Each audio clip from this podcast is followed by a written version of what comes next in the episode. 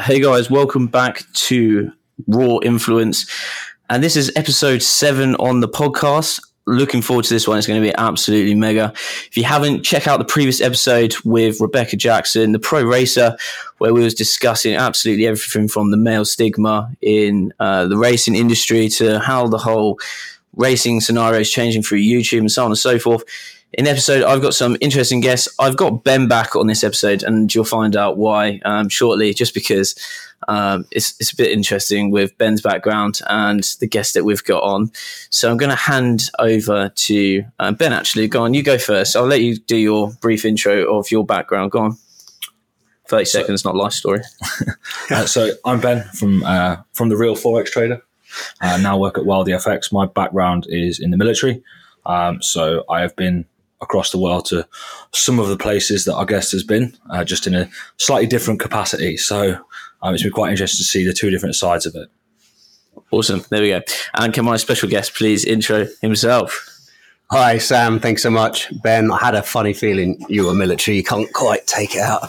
Um, thanks for having me. It's brilliant to be here. Uh, just uh, you know, excited to to chat with you guys. Um, following on for some incredible stories over the last few podcasts. Um, I am an explorer and entrepreneur. Um, I've spent the last twenty years uh, traveling the world, um, and I've always tried to tie in uh, my adventures into creating some kind of social uh, impact. I started a school in Kenya in uh, 2007, which is now in its 12th year, a centre of excellence for teaching uh, in uh, in the highlands outside Nairobi. I made a couple of attempts on Everest, motorcycled around most of the world, and I'm currently preparing to be the first person to walk down the Congo River. Um, all of that um, as the, the pressure of growing older without yet a wife or kids is starting to grow, and so trying to manage normal life as well. I, I was kind of I was debating. I was sitting there thinking, is this guy single? I was I was even that he's had a he's had a he's had a big argument at home. It's like, right, I'm, I'm, I'm going for a walk. I'm taking my bike and going to a run. like, yeah, it's, uh, yeah, it's definitely sort of cast a shadow over any dating efforts over the last couple of years. Um, yeah, this is going really well. So when are you off? How long are you going for? A year? Yeah, I'm just passing through. Yeah, everywhere. So um, let's. where does this whole journey start? First off, where did um, you, you said you started what in 2007 traveling? No, I mean, so my journey, and we we touched on a bit earlier when we were chatting before, was was going to be a pretty standard one. I was going to go into the army. Um, I won a scholarship when I was uh, 14 going on 15 that would have guaranteed me a place at Sandhurst. And so basically at that point, I stopped thinking about any other uh, career path. Yeah. Did my A levels, did university, and I went to get my final medical before going to, to report, and they failed me for having psoriasis. Okay. Um, this, despite the fact they knew this for many years, but the rules changed, and they basically said if you've got it, you know, you're done for. And that was it. Appealed it, got rejected again. Um, and that was it. 22 years old. Suddenly the one thing I'd ever wanted to do was, um, was closed down for me. And, you know, I, it didn't really hit immediately how difficult that was going to be to come back from. Because um, I don't think I realized at, at that age what it encapsulated in terms of physical challenge, mental challenge, the kind of people I wanted to be around, the kind of missions I wanted to be, you know, involved in. Actually, having a sense of mission, I think, uh, at all. Um, but you know, within a couple of years, as I was just, you know, just starting to kind of feel my way, it was obvious that this was not going to be easy to, to overcome. Um, and, you know, I'd just done a business degree, had no interest whatsoever of going into the city, following all my peers in there. Um, and luckily kind of just followed my instinct and, and just started traveling. Um, and it was really, you know, it is an arc that has, has brought me to the point now where I'm, you know, uh, a, a, short time away from, from trying to go and walk down this river. Um, but it started then and it started with a massive setback. Um, and it kind of, I think the greatest insight from, from that was what it could look like to be disappointed with life. You know, yeah. until then, I'd had a you know completely just cru- not cruise it. I worked hard, but you know it was completely smooth. I knew what I wanted to do. Worked hard. Got my you know got my got my degree. Got you know played lots of sport. You know I was going to go into the army. I was going to spend however long in the army, and everything was rosy. And suddenly, like you're on your ass um, for the first time ever. Um, it's weird you say that because um, not only not only you wasn't medically discharged, were you? No. So my career came to an end basically because of a knee condition that I developed. And my, like, I wanted to be in the army since I was, like, since I can remember, mm. you know. And for me, my career came to a, an abrupt end because of an injury, and it like my world came to an end very quickly, and I was lucky that somehow, somehow, the real forex trader came out, and it all just lined up perfectly. But I was, it hit me hard for my final year, and I was struggling. Mm. Like, and I know what it's like to have that. You've you got this ten years or twelve. So I got out. So I I got out just after my twelve year point, and so I'd spent my from seventeen to twenty nine, like mm. my you know young adult age, all in the military, and I didn't know what I was going to mm. do because mm. my whole my whole career plans encompassed the military. That was it. There was nothing mm. else. Mm. Um, so it's meant to think that you had your scholarship to go to Sandhurst. You you know you had that all set up, and then yeah, and I think one of the things I've even to this day struggled to find is a kind of the kind of person they like to be around. Um, you know, enough, I, I, I, my my my older brother just recently retired, having led a um, having been CEO of a, a, services charity. He was a, he was he retired as a colonel from the army, and uh, he then went on to do this, where they would take um, soldiers that had been invalided out uh, through injury and would do adventurous training exercises with them. And their their focus, their mission was to recreate the sense of the lost sense of camaraderie and group spirit. And I led a trip of uh, led a group up Kilimanjaro uh, a couple of years ago, um, and just it was like that ten days was like the best I'd had for such a long time because they were just like such good people. Um, and for me, that was almost the hardest thing. And I've you know I've got you know I've got the close group of friends, um, but if I look the commonality between them, they all have this something there, like a little kind of spark yeah. of something extra. And I talk about like adventurous spirit. We are talking about this before. Like, I honestly think adventurous spirit is manifested in so many ways. Like you coming to start in your own company and run it to this scale and success is massively a manifestation of an adventurous spirit. And I'm sure that there's so much what you must have felt along your journey, which I would feel like would have been incredibly common feelings from, you know, going and doing a bloody great climb. It's the same sense of pushing yourself out on a limb, but it's just about trying to. I think that's the thing I miss most is that is the kind of people you want to be around, like special yeah. people. Yeah, it's, it's almost like um, if you did the term that I would use is it's almost like you're just not settled for. You know, it's almost like you know, there's the way to the shops. But actually, do you know what? I'm going to go my own way, and I'm just going to go this way because I it may be an interesting journey and you, it's what you find on the way that's the i think so many people are so focused on the end goal mm-hmm. it's actually just the trip in itself you're like mm-hmm. oh i bumped into this person met this person what an what an mm-hmm. insane journey it was and it's that that makes the difference over to be like a real simple terminology people walking up nevis bumping into a roman that's probably a memorable part now of that person's climb to be like, I'm not joking, I actually ran past a Roman up Ben Nevis. They're like, no, you didn't. Yeah, look, I've got a picture with him. Yeah, Ben Nevis shared it They're like the things you see on Nevis. yeah, I thought it, I thought it was like quite a like a, a funny thing to do. Apparently, like it's not done. People don't do things like that. Yeah, people down the bottom of the down, down the bottom of the mountain were, were talking about. Did you know there's a guy up there dressed as Roman? And as he was coming down, some of the Scots was like, "Never seen that before." And you sit there and you think, you know, no, what you know, it is those small things that make the difference along along the journey. Mm. What what I'm interested in is so you just you basically hit the wall of everything I've trained for, everything I wanted to do is now not an option. So uh, was it? Did you think at the time it was rebellious to go exploring, or did you think I'm going to go find myself? What, what did you think? You not, thought, no, I'm just going to go. Not at all. It wasn't in any way. It was never. Uh, it was never conscious. Never certainly no sense of rebellion. Um, it was just purely like instinct.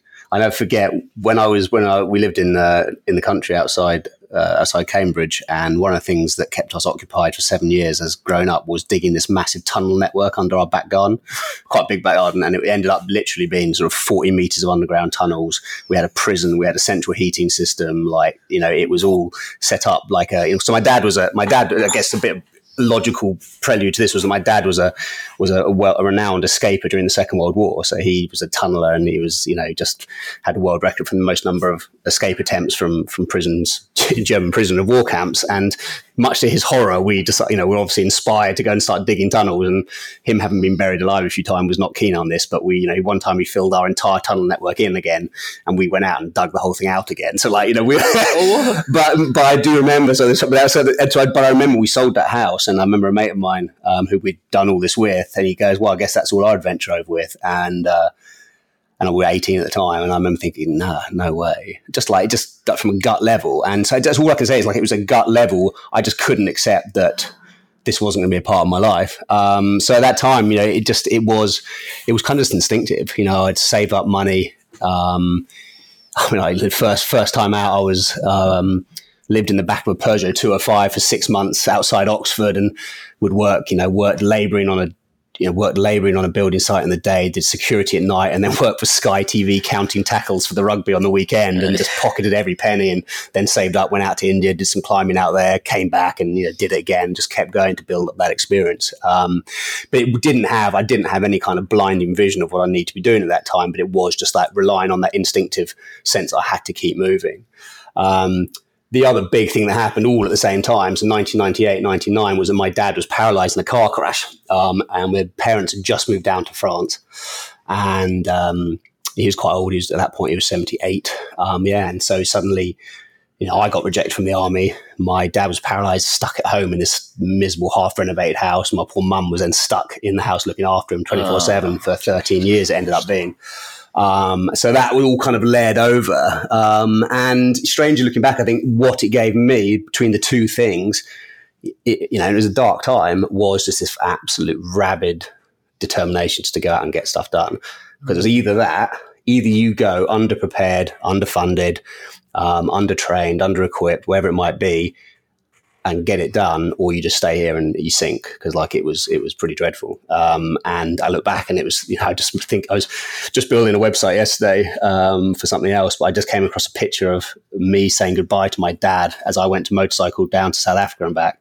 Hey, I was absolutely bricking it. Um, So wait, we cycled to South Africa? motorcycle, motorcycle, motorcycle. Yeah. Um, That's still crazy. yeah. I, but it was my, like, was- my business partner Matt Wright. He Yeah. um, he's from South Africa in Okay. Cape Town, and he was working in a Citibank um, in Central, and I believe he drove his uh, Land Rover Discovery from Central London to South Africa. brilliant, brilliant. And he, he, his wife was um, on on on a plane home, and he says, "I'm probably going to be a little bit longer." I love it. and love it, it. documented his journey and his journey back. And it's that kind of stuff, though, is the is the crazy source that I I would say that like makes life. It's those things that you know you're what you must look back on now from your journey. You must sit there and think. Well, I mean, I'm sitting here thinking, how the hell you funded this? But you're basically saying you just you jumped in the deep end, you went for it.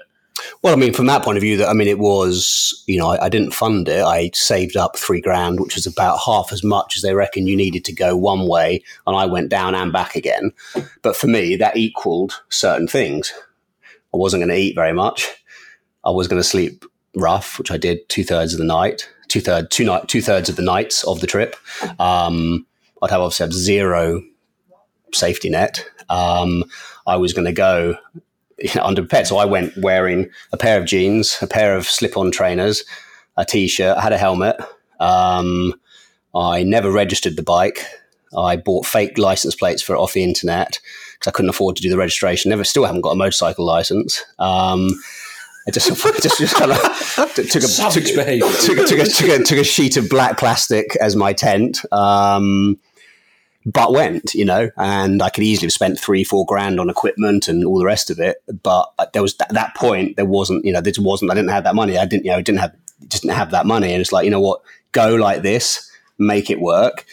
Um, you know, I didn't have any time. I didn't couldn't didn't stop. I didn't go and look at touristy stuff. But I went and got this trip done. You know, four months to go thirty five thousand kilometers on a bike that um, you know was actually far too much bike for me. I mean, I'm a terrible bike rider, um, but uh, but I did it. You know, and came back four months later, sh- almost hypothermic, uh, as I got back a bit later than expected in November, covered with rain, and um, you know had no warm weather gear. But I did it. You know, walked in the door, said hello to my mum, had a cup of tea, and, and that was done. Um, and that, I mean, honestly, like doing it like that, and there's a you know there's a balance. You know, do you, you know th- there's a point where under preparation is just is just um, daftness, right? Um, but there's a point where you think I've got just enough, and I know what I have to bring to the table to make it work with those under resourced. So I knew I'd have to. No, I said I had no problem sleeping in the bush every night.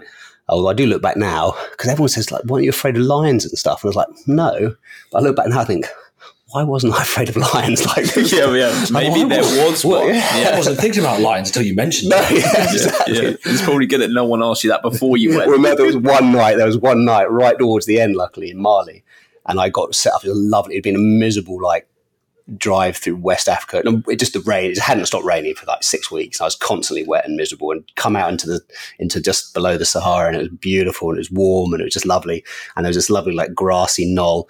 And I set up my, you know, I pulled the bike over, I set up my little kind of tent and I was just sitting there happy. And this old shepherd came along, putting his, taking his sheep back to the village. And he goes, Oh no, you shouldn't stay here. There's loads of lions. I was like, Oh God. And I was, I couldn't, I, I didn't have any weapons. The only thing I had was a, I had my, uh, I, I, I, put the bike on its side and kind of slept with my head underneath the bike so that it wouldn't take my head off. And then I had this, had my bottle of spare petrol and a lighter. And my, my idea was if a lion came along, I was going to squirt it with petrol and light it. But that was probably, probably unrealistic. Yeah, that was ambitious, very ambitious. did, he, did he offer you a place to stay or did I'm you? sure, honestly, like, I'm sure he would have done. Had I, I just couldn't be bothered to repack my bike. It's, you know, it Oh, takes so you tw- stayed there? Yeah, I just stayed there. like, yeah, okay. yeah. Um, and had my little knife, but uh, my knife and a bottle of petrol. You know, Oh my God. have, you know, um, but you know, I mean, incredible hospitality. I mean, incredible hospitality around the whole continent. You know, it's one of my big kind of, you know, one of the things I want to bring back from Congo in terms of a story is just as a as a as a place. There is nowhere warmer than than Africa. Um, and a trip like that, you know, it's interesting we talk about craziness and like going these crazy trip. Like the thing that that was most dangerous on that trip, without a doubt, was traffic. Like the thing that was going to kill you, and things I'd get up every morning and remind myself the thing that's going to kill you, Toby, is getting hit by a truck. It's not going to be gorillas. It's not going to be you know robbers. It's nothing dramatic like that. It's going to be something really basic. Um, South Africa was a bit different, a bit kind of felt, you know, I felt a tension there, but everywhere else it was just amazing. I felt, you know, I can remember coming back and I came back to London, went out, went out, you know, for the night out with my friends. We, you know, come out of the club at two in the morning, everyone's hammered, and it's just like that really hostile Yeah. feeling in the street. And I honestly felt felt like more like there's felt more aggression and risk on a street in central London than anywhere around Africa. So I think one thing I've always taken, and again, this way you have to you know, apply judgment to that, is that so often it's in the perception is more frightening than the reality. Yeah. Um, now that doesn't mean you go and drive through Afghanistan necessarily in the middle of the war without taking precautions. Or it's, you know, there are some places where you have to be really sensible, but for the most part, like a lot of places are are nowhere near as frightening in in, in the reality. Because in, in looking just through your Instagram, you do look like you go through hostile areas. I mean, I, I, I, at the, I've been to lots of places that had name like again. This might be you know, I, could Sometimes just just carry- media, but yeah, I think that's part of it as well. I mean, for sure. I mean, like take Congo for example, and one of the key things my team and I want to do is to provide a counter narrative to what makes headlines. And it's not to say that those are those headlines are incorrect. That is what makes news, but it does paint a very one-sided picture of an area and a people. And particularly, when I've worked, you know, hand in hand with, uh, you know, Kenyans in particular. But you know, spent a lot of time with other other, other African nations. Um, uh, you know, you feel like that's te- doing a disservice um, in a moral sense, in a practical sense. People don't go to Congo on, on holiday because they assume everywhere is, you know, it's, it's a it's a it's a, an impossibly dangerous place to go. It really isn't. There's some very isolated places which are very dangerous, and you shouldn't go. But there's a lot of places that would be incredible, and that would be incredibly valuable to the country to to go there. Um, Iran, like you know, if you if you you know, particularly if, if you're talking to my you know to US friends, you know, Iran is pariah. Iran is hands down my favorite country I've ever been to. Really? Loved it from start to finish. It just was magical. Um, and yes, you, you know the leadership's you know it can at times be seen to be pretty poor, but on a on a personal level, ground level. Uh, absolutely magical, um, and I think that's it's really important to bring those stories back to provide those alternative narratives, and and it doesn't have you know it has to be nuanced. Like you know you can say there are bad things and good things, but f- my experience has been ninety nine percent of the time amazing. Um, did you have any issues entering any of the countries? it's an art in itself for sure. Oh, like crossing borders is an art um, and a science, and then you know, and, and it's a you know, it's definitely takes some planning. Um, and yet weird, you get strange little kind of vignettes. You know, to go to Sudan when I was driving around, if you came, if you were heading south north, you couldn't get a visa, or it's a three month wait, or it was a six month wait. You come into Sudan, you go to, or you're trying to get it from the UK before you left. It's bloody impossible. You go to the consulate, the Sudanese consulate in Cairo, as you're coming south, three hours. I got actually got an hour and a half. I sat in the waiting room and they just they stamped the passport for me. It was so random. The one that almost did me in was Angola, um, and they just would not give me a visa. And I was sitting in uh, in there in, in Namibia in, in Windhoek, going out of my bloody mind because there wasn't really any way. Angola's a massive country, and there really would have been almost no way to block around it. Um, because it was it was a rainy season in Congo, which means all those roads are impassable. And it was basically I'd come all this way, I'd come all the way around down South Africa, was coming back up through West Africa, and just wanted to keep momentum up. You know, just knack. I was pretty tired by that time. Um, just wanted to keep momentum up, and they just wouldn't give me one. They just would not give me one. And I was, I got to the point where I was literally almost begging. And I still don't know quite how they gave me one, but I, I got one. I got super excited. Got on my bike, literally that same day, get across the border. I was a bit nervous. Like Angola is a place which has, you know, has that kind of, Yeah. back then particularly, it wasn't that long after the end of the Civil War there. And it turned out, of course, to be an amazing place, just wonderful. Um, and I, but, you know, that time I was a bit nervous, like get across the border, get stuck in, get started. And it just got across the border. It was amazing. Went about 150 kilometers and got hit by a truck and was then put out of action for eight days. So, um, yeah, so that was a bit funny, but it was, that was in terms of like visa stuff, that was the worst for sure. Oh, until I got back to Morocco. Then I got back to Morocco and I was going to cross from Mauritania into Morocco, and no, like all this fake plates and fake registration and stuff. No one gave a, no one cared less about that for you know the entire round. I mean, who they don't know what's a fake registration. Morocco, of course, gets loads of European visitors, Uh, and the bloke at the border. The bloke at the border was super switched on, oh, and he spotted everything was completely uh, non legit, and it, it was uh, it was extremely touch and go whether I was even going to get get across that border. So that was a bit dodgy. And how, uh, like, you got hit by a truck. I got hit by a truck. Um, Let's just. Oh, I let's got just- hit by a truck like it's just- nothing. Yeah. yeah. let's go back to that little bit where it said I got hit by a truck. It was it was funny. So it was a really good day. So I got across that border. I was so relieved to have gotten across this border. Um, the um, the uh, the roads. There was, I mean, Angola had this yeah this long civil war, and it, it famously had something like twenty. I don't know for sure, but something like twenty five thousand kilometers of roads. Of which, by the end of the Civil War, two hundred were left. Like it was completely destroyed, but it made for amazing riding. It was just like just beautiful riding. People were lovely, and I just super felt super comfortable. I was cruising along. like, Okay, good day under the belt. Um, and I went and but uh, all the bridges were bombed out as well. Had been destroyed in the war as well. So everything was just these one these one lane pontoon bridges, like temporary things. Um, and I was just going, went down, came down a steep bank onto the bridge, going across, and this truck, uh, this construction truck, came down and just came plowed straight into me. Didn't stop, um, and luckily, just kind of winged me rather than took me head on. But it smashed the front of my bike up and smashed my shoulder up, and um, incredibly, it all worked out. It worked out pretty well. The it turned out it was a Chinese company that Chinese doing masses of had been doing masses of uh, big uh, structural investment in Africa. It's a Chinese company, big gang of two hundred ex prisoners, uh, two hundred serving prisoners on two year on two year uh, on two year placements in in in Angola. Um, the Angolan police turned out to be amazing. like they they confiscated their truck and said you have to pay him for everything. Like you have to repair his bike, you have What? to make sure he's all right, you have to look after him for the next two weeks or however long it takes. I bet he was Um, loving that. It was it was I was just it, I couldn't I only had a but I couldn't I couldn't leave the country. Of course, my bike I got this random like fairly rare brand of motorcycle, which is stupid. I should have got like a Yamaha or something. Yeah, something- that's yeah, everywhere. everywhere, So it's a KTM, which is fine if you're up in Europe, but down there, there's only like four dealers in Africa, Yeah. one of which luckily was in Namibia. But I couldn't leave the country to go and get what I needed from Namibia, so I had to send somebody down there. I had one, I only had a one entry visa for Angola, and this bloke, oh, he was such an incompetent guy. He, he literally went. It was a, it was a day long journey each way, so each round trip was two days. It took him three journeys to get this one simple piece of Oh stuff from the KTM God. Dealer.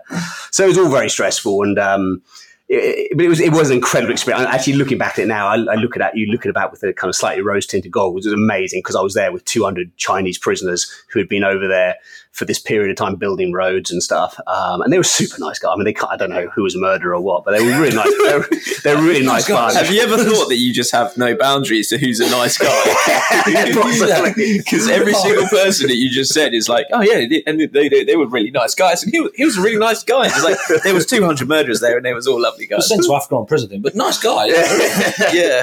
So was your shoulder okay? More importantly, yeah, it was it was very painful. There was no doctor, there was nowhere to go for it, but it, luckily um, it was okay. Um, we ate Chinese food, incredibly good Chinese food, like for two weeks. Um, everything's shipped over, like everything's shipped over. And I remember I was, by the by the day I was leaving, I was so fed up with Chinese food.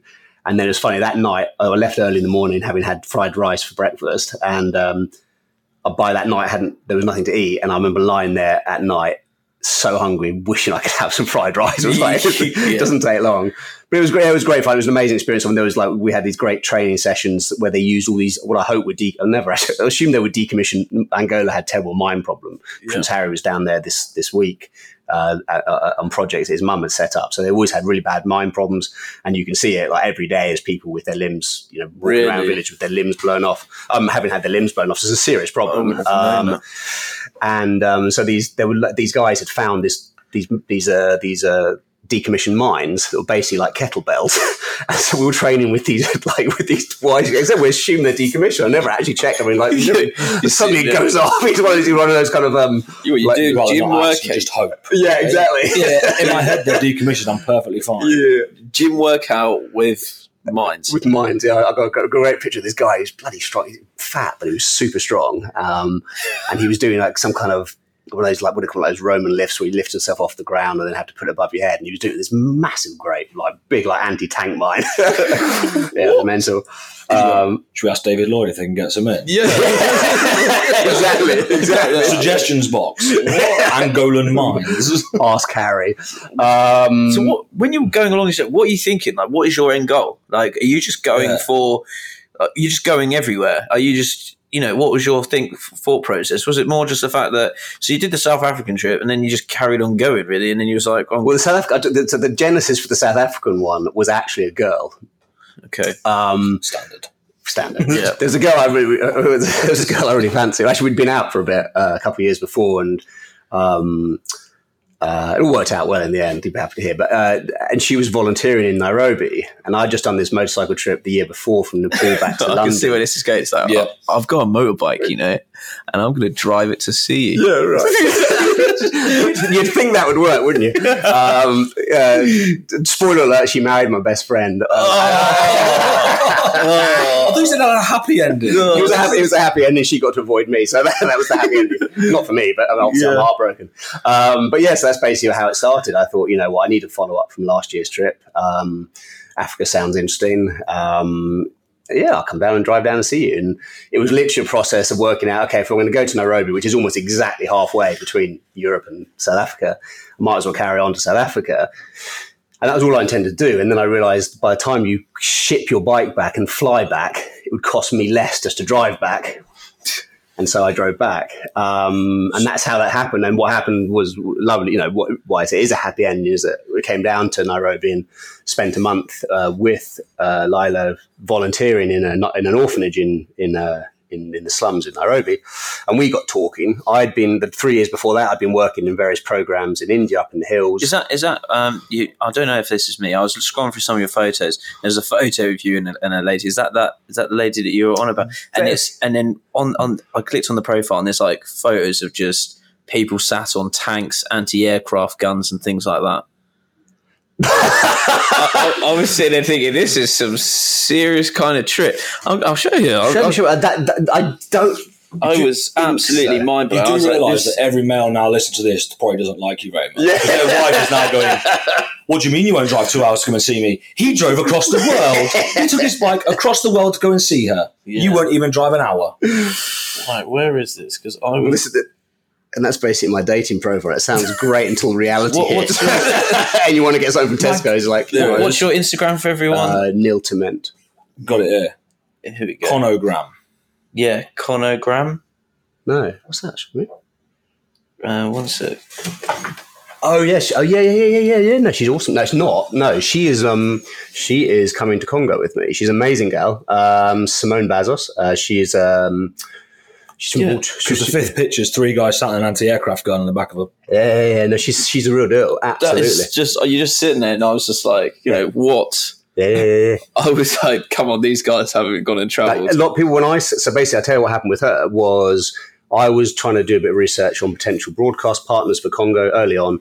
Um, I came across this and you look it up. It's brilliant. This this um uh, this film that she did for Vice Media called uh, Russian Pilots in the Congo, and it's just this great fun. It's exactly what it says on the tin. You know, it's Russian. She, Yeah. she got in there. She spent months kind of gaining their trust, um, and it's all these ex-military pilots from, from Russia that come out to spend latter parts of their career flying planes around the east around Congo, and they're as mental as they sound.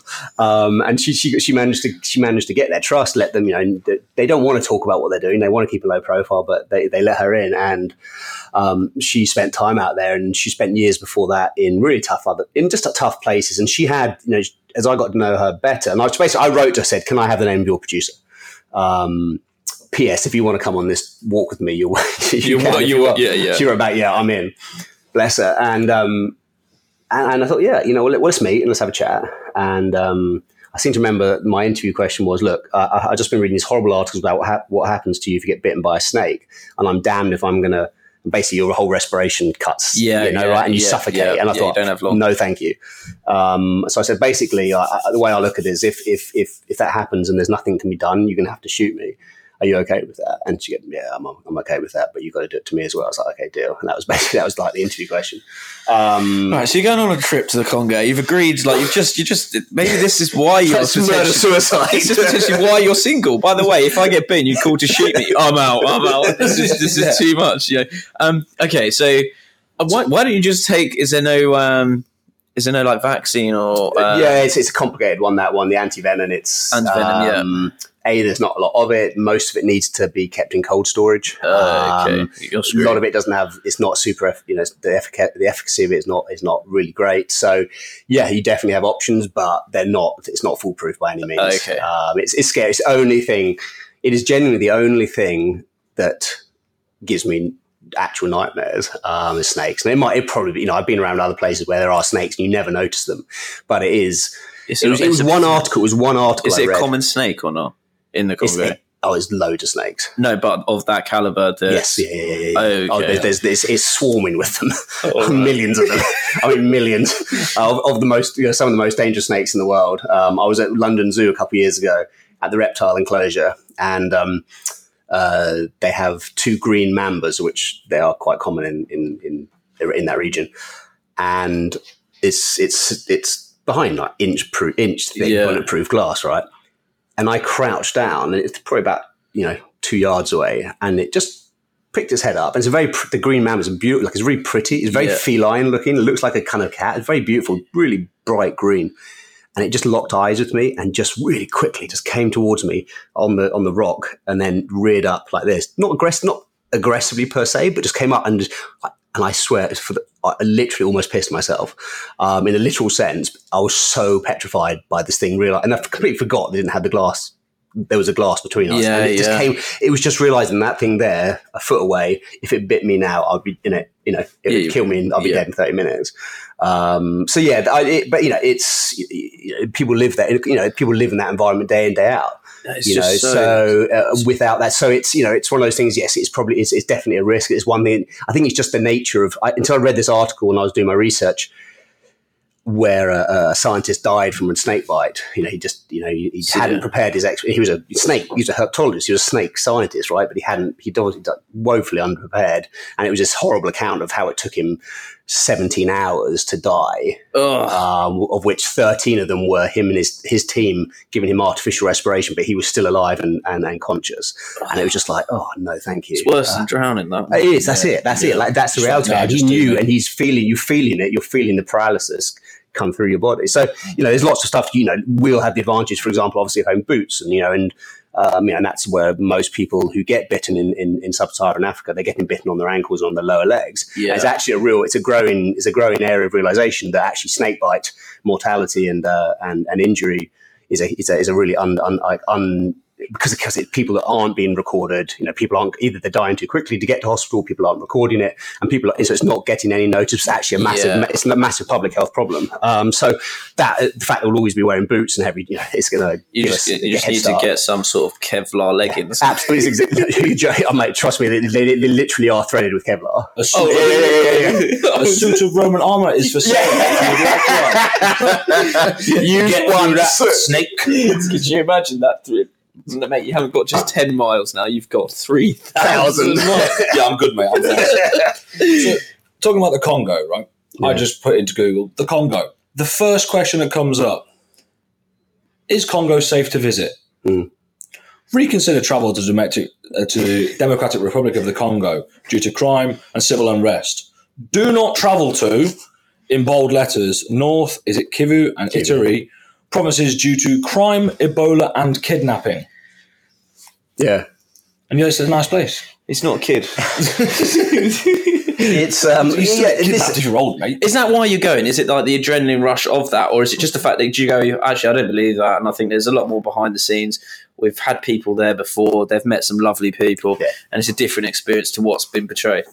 um, well, it starts off with you know having an opportunity to do to do something that no one has done before, which honestly I never thought I would do because I'm not. You know, I have no, I have no kind of. Um, I don't believe I'm particularly technically talented at anything that would allow me to go and do you know a first climb or, or something like that. Uh, did you? Well, before we go on to that, did you actually climb Mount Everest? No, two two years. So I started the Kenyan Everest expedition. So the idea was to support uh, a Kenyan climber to be the first Kenyan to climb Everest.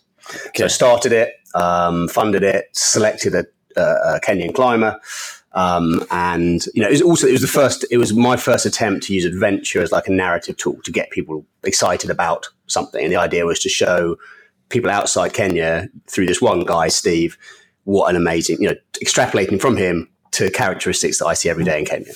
Um, yeah, we went there. We went two years, 2014, 2015. Um, unfortunately, two years that were, you know, um, yeah, two disasters, one after the other. First was uh, uh, uh, 16 Sherpas were killed uh, in the icefall um, on the south side of Everest, Right. um, which quite reasonably, not quite, you know, quite properly uh, meant that the season was cancelled. And then in 2015, uh, even greater tragedy, which was a massive earthquake leveled huge parts of Nepal and again closed the Everest. Uh, and it's only two times the season's ever been cancelled, and it was two years that we went. Um, so it's un- unfinished business there for sure. Yeah, Um, is and it's a so? special place. It's a really, uh, you know, it's, an, it's a really interesting topic, like kind of the number of armchair mountaineers that come out from like March to May, which is the climbing season on Everest. You know, people commenting on it, and it's uh, it's as ever, it's a nuanced subject. You, yeah, everyone's seen that incredible that picture of the of the queue across the across that final ridge to the summit, which is you know is, is reality and, and the reality of overcrowding. But you know, people that go, I mean, it's a it, anyone who thinks it's not a serious, still a serious climb needs to just trek into Everest Base Camp, Yeah. feel, work out how rough you feel Yeah. at 5,500 meters, and then imagine climbing three more, three and a half more vertical kilometers. So uh, that's I just uh, I don't I don't think I've ever met anyone that says that Mount Everest isn't isn't a serious climb. It's the commentary. If you next next year, next year when when when it's kind of let's say Everest season from March to May, early yeah, end of you know, mid May, kind of keep an eye out on the articles and watch the comments and stuff about oh it's just a trek. And you, if you look at you look at that if you even you look at that ridge photo, and you go and you could easily see that ridge photo doesn't look fundamentally different than a you know wintry day in Scotland, like the actual rocks and stuff. So you, if you've never been to altitude, Yeah. it's easy to think Well, the air's thinner. it, ju- it looks just like a, but you, what you can't, it's impossible to describe in a sense. Why you need just to get, go to any altitude and feel how rough you feel, and then you imagine being at that altitude where you're literally, you're you are literally dying. Um, and that you know, above eight thousand odd meters, like your body cannot survive up there. yeah. Um, and it's it's it's impossible to describe like how close to death everyone in that line is. It looks as if it's it's, it's a very very very weird thing to Is, describe. is it eight thousand meters? Is it? Is that roughly what it is? It's eight thousand eight hundred and thirty-eight meters is the summit, but eight thousand meters, I think, is you know is kind of where the, the the limit beyond which you're actively dying So what, Ben Nevis was what fourteen hundred. feet. I don't even know, man. I don't, I don't, I don't even think we went there. No, anyway. I mean, Follow me, so probably, yeah, yeah, yeah. It was four thousand. so what you're saying is Everest is seven times that, or eight times that it was. Nah. Nah.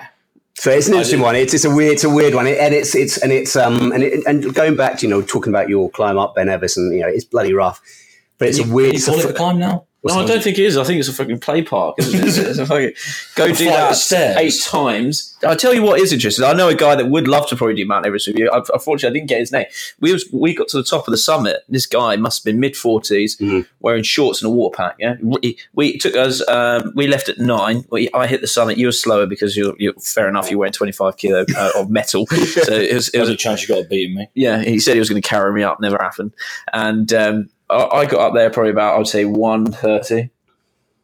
You must Nah, because I did it in four ten. Oh, okay. So you I were was before me because you were about well, I'd say an hour. So maybe three ten. No, yeah, maybe okay, half twelve then. Yeah, let's just go. it doesn't yeah. matter. Half twelve. This fella comes up, not out of breath, anything, right? And he's wearing shorts and tee, and I thought, what's going on? And he's going, yes, yes. Like I've got to the top, and I said, please tell me that you you haven't just ran up here. He's yeah, yeah. I said, what time did you do it in? Uh, two hours. He wasn't even out of breath. I said, why? Fun. Yeah. What? Right. He's like, right, I've got to, bet, got to run back down now. Two hours. I, I was sitting there thinking, at one point, it sounds stupid. I wasn't really, it was borderline hands and knees on the last kind of 50 Yeah. minutes. It just ends up going like that. And you're sitting, it's kind of like, the, it's almost like uh, gravel stone. So it's Yeah, like being on a pebbly yeah, beach yeah, yeah. It? where it's just like that. And you just keep falling back. And I was like, uh, how's that guy even? heartbreaker. I, sitting there thinking, I couldn't. e- I I tried to think about running up that without falling over or even doing it. It was just crazy. And I just thought, this guy's another level. There's just some people out there. I was talking about it on a previous podcast with a guy George Sullivan, and there's um, I can't remember what his name is now. This guy, he's, went and done 50 Ironmans in 50 to days. In 50 days, broke the world record, and it's It's just like, isn't it? What's it? uh, Is it Netflix? he's, he's called like the Iron Cowboy or something Yeah, like that. that's it Yeah. the Iron Cowboy. Then then you got the the guy that's swam around um, the Yeah. whole of the UK. Yeah, lost, yeah, yeah, lost parts of his uh, tongue. Yeah, his tongue started falling out. His feet, like Yeah. You, think, and he had that one little cut on the bottom of his toe, and just went to the bone because it was like, just- It is see, constantly would in the water. Yeah, yeah, and then you got David Goggins. It's just like, yeah, I'm going for a run. You're kind of falling into that category. Yeah. you're, you're getting to that stage now. Like, I mean, let's go. So you're talking about the snake bites and everything else We're going into the Congo River. What's uh, were those? Are those the biggest things on the risk of the trip?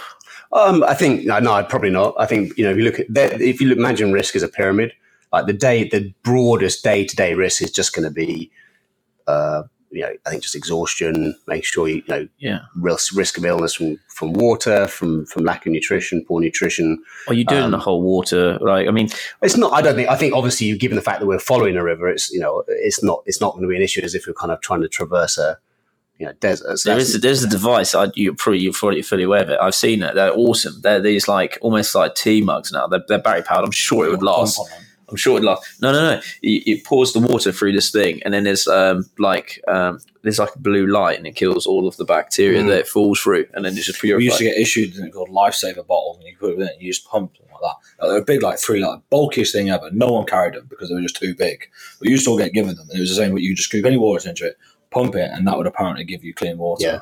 The problem is, and then this, yeah, uh, that actually, um, all of those were options. Anything which is battery, electric, yeah, it's got to be lower tech than that because you just can't rely on it. yeah, That's the, the pump is such hard work. Um, if you know, in the serious, you know, it's it, it, it's hard work, particularly when you're looking probably going to be drinking eight to nine litre, you know, probably uh, six to eight liters of water a day. Um, and there's a brilliant device that came out where actually you um, uh, it's a filter that uses the power of gravity to push it through, and it's a bit slower.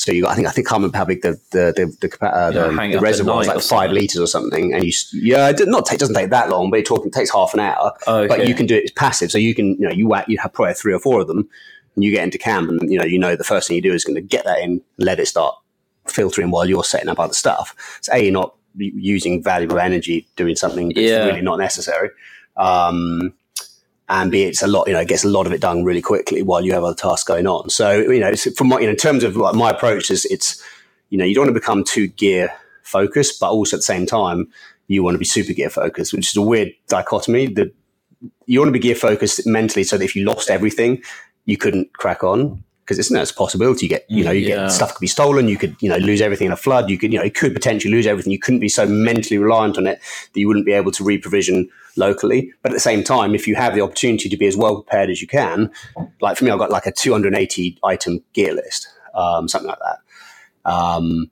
and every single item you're thinking through, you haven't got, there's no, there's such a plethora of information on the internet. There is no excuse not to be uh, uh, questioning everything that you're taking and making sure that it's the best fit for purpose, whether that's weight, whether that's um, efficacy, whether it's just the right thing to be using. And it's actually one of the, so the Congo thing for me is, is, is, is been, you know, is, is actually the pivotal experience in my life and haven't even started yet. yeah. Um, well, I've seen you've been talking about it since like 2016 about doing it. Mate, it- so it's, what happened was Everest. We had first did the first attempt on Everest. Got back from that. We had great traction as a storytelling device in Kenya. Like Steve, quite right, he's an amazing guy. Was lauded all over Kenya. Had he summited, he would be like written into the country's history. But it certainly worked in terms of getting people talking. We got no traction outside of, the, of Kenya because obviously you're, you're in such Everest is not a new story unless you're doing some crazy, Yeah. ridiculous thing. You know, it's not going to get any Dressed any coverage. Roman, yeah. Yeah, just as Roman, literally. I mean, and, and at that point, you you think, you know, in all seriousness, if you're doing something that is just purely novelty for novelty's sake, there's, you know, this is fun, but I mean, on it, it just it's just no point. So I got back from that, and although we committed to another, had had funding for another year, 2015, didn't put any more like serious thought into it. Just kind of have it on the back burner. Um, and this is when I realized, and it just happened at that time that realized that no one had done this Congo River trip. Um, and start, I thought oh, that that is a narrative that I could build something around. No one's done it before. It's something that's strange. I'll talk about world first that I never thought I was going to do, but this is something where it just intertwines a set of character, of set of challenges that I think would actually just massively like appeals to my skill set. You know, partly just the willingness to sort of set something off. The year, well, whatever, a year is nothing. Um, physical challenge, obviously, mental challenge, but it's also there's a subtlety to it. Like there's a you know there's a political piece there, like you know Yeah. navigating these Yeah, like these the political ups and downs. You know, they have to be, you know, particularly in the storytelling piece allied with that. Like, there's a lot of. It's not just a pure like bashing through. You know, it's, it's a you real documenting thinking. this as well? Yeah, yeah, absolutely, absolutely. So Simone, who we talked about before, she's the she's the she's the filmmaker. How the hell? So how many days is this? Yeah, ish. Yeah. So how how you know you've got to recharge camera batteries, memory cards, Number, number two priority every day after water and food is going to be keeping charged. and So how are you gonna do it? How are you going to do it? Solo. So you solo everything. Yeah, Well- and, and just be, I mean, it's just, I mean, it just becomes like a literally a daily priority. Obviously, the thing you're going to sit there with like a wind up battery or something, trying yeah, to. yeah, yeah, I'd probably have that as a backup. Um, but, but honestly, it's one of the advantages of one of the great advantages of. Savage does this. So this is let me, let me go. So basically, what this, so this thing, yeah, started it 2015. Uh, I came back from this first Everest expedition in absolute pieces. I was just so exhausted. Not just I'd, I'd, I'd, I'd underestimated how much I should never have tried to climb and manage the expedition as well.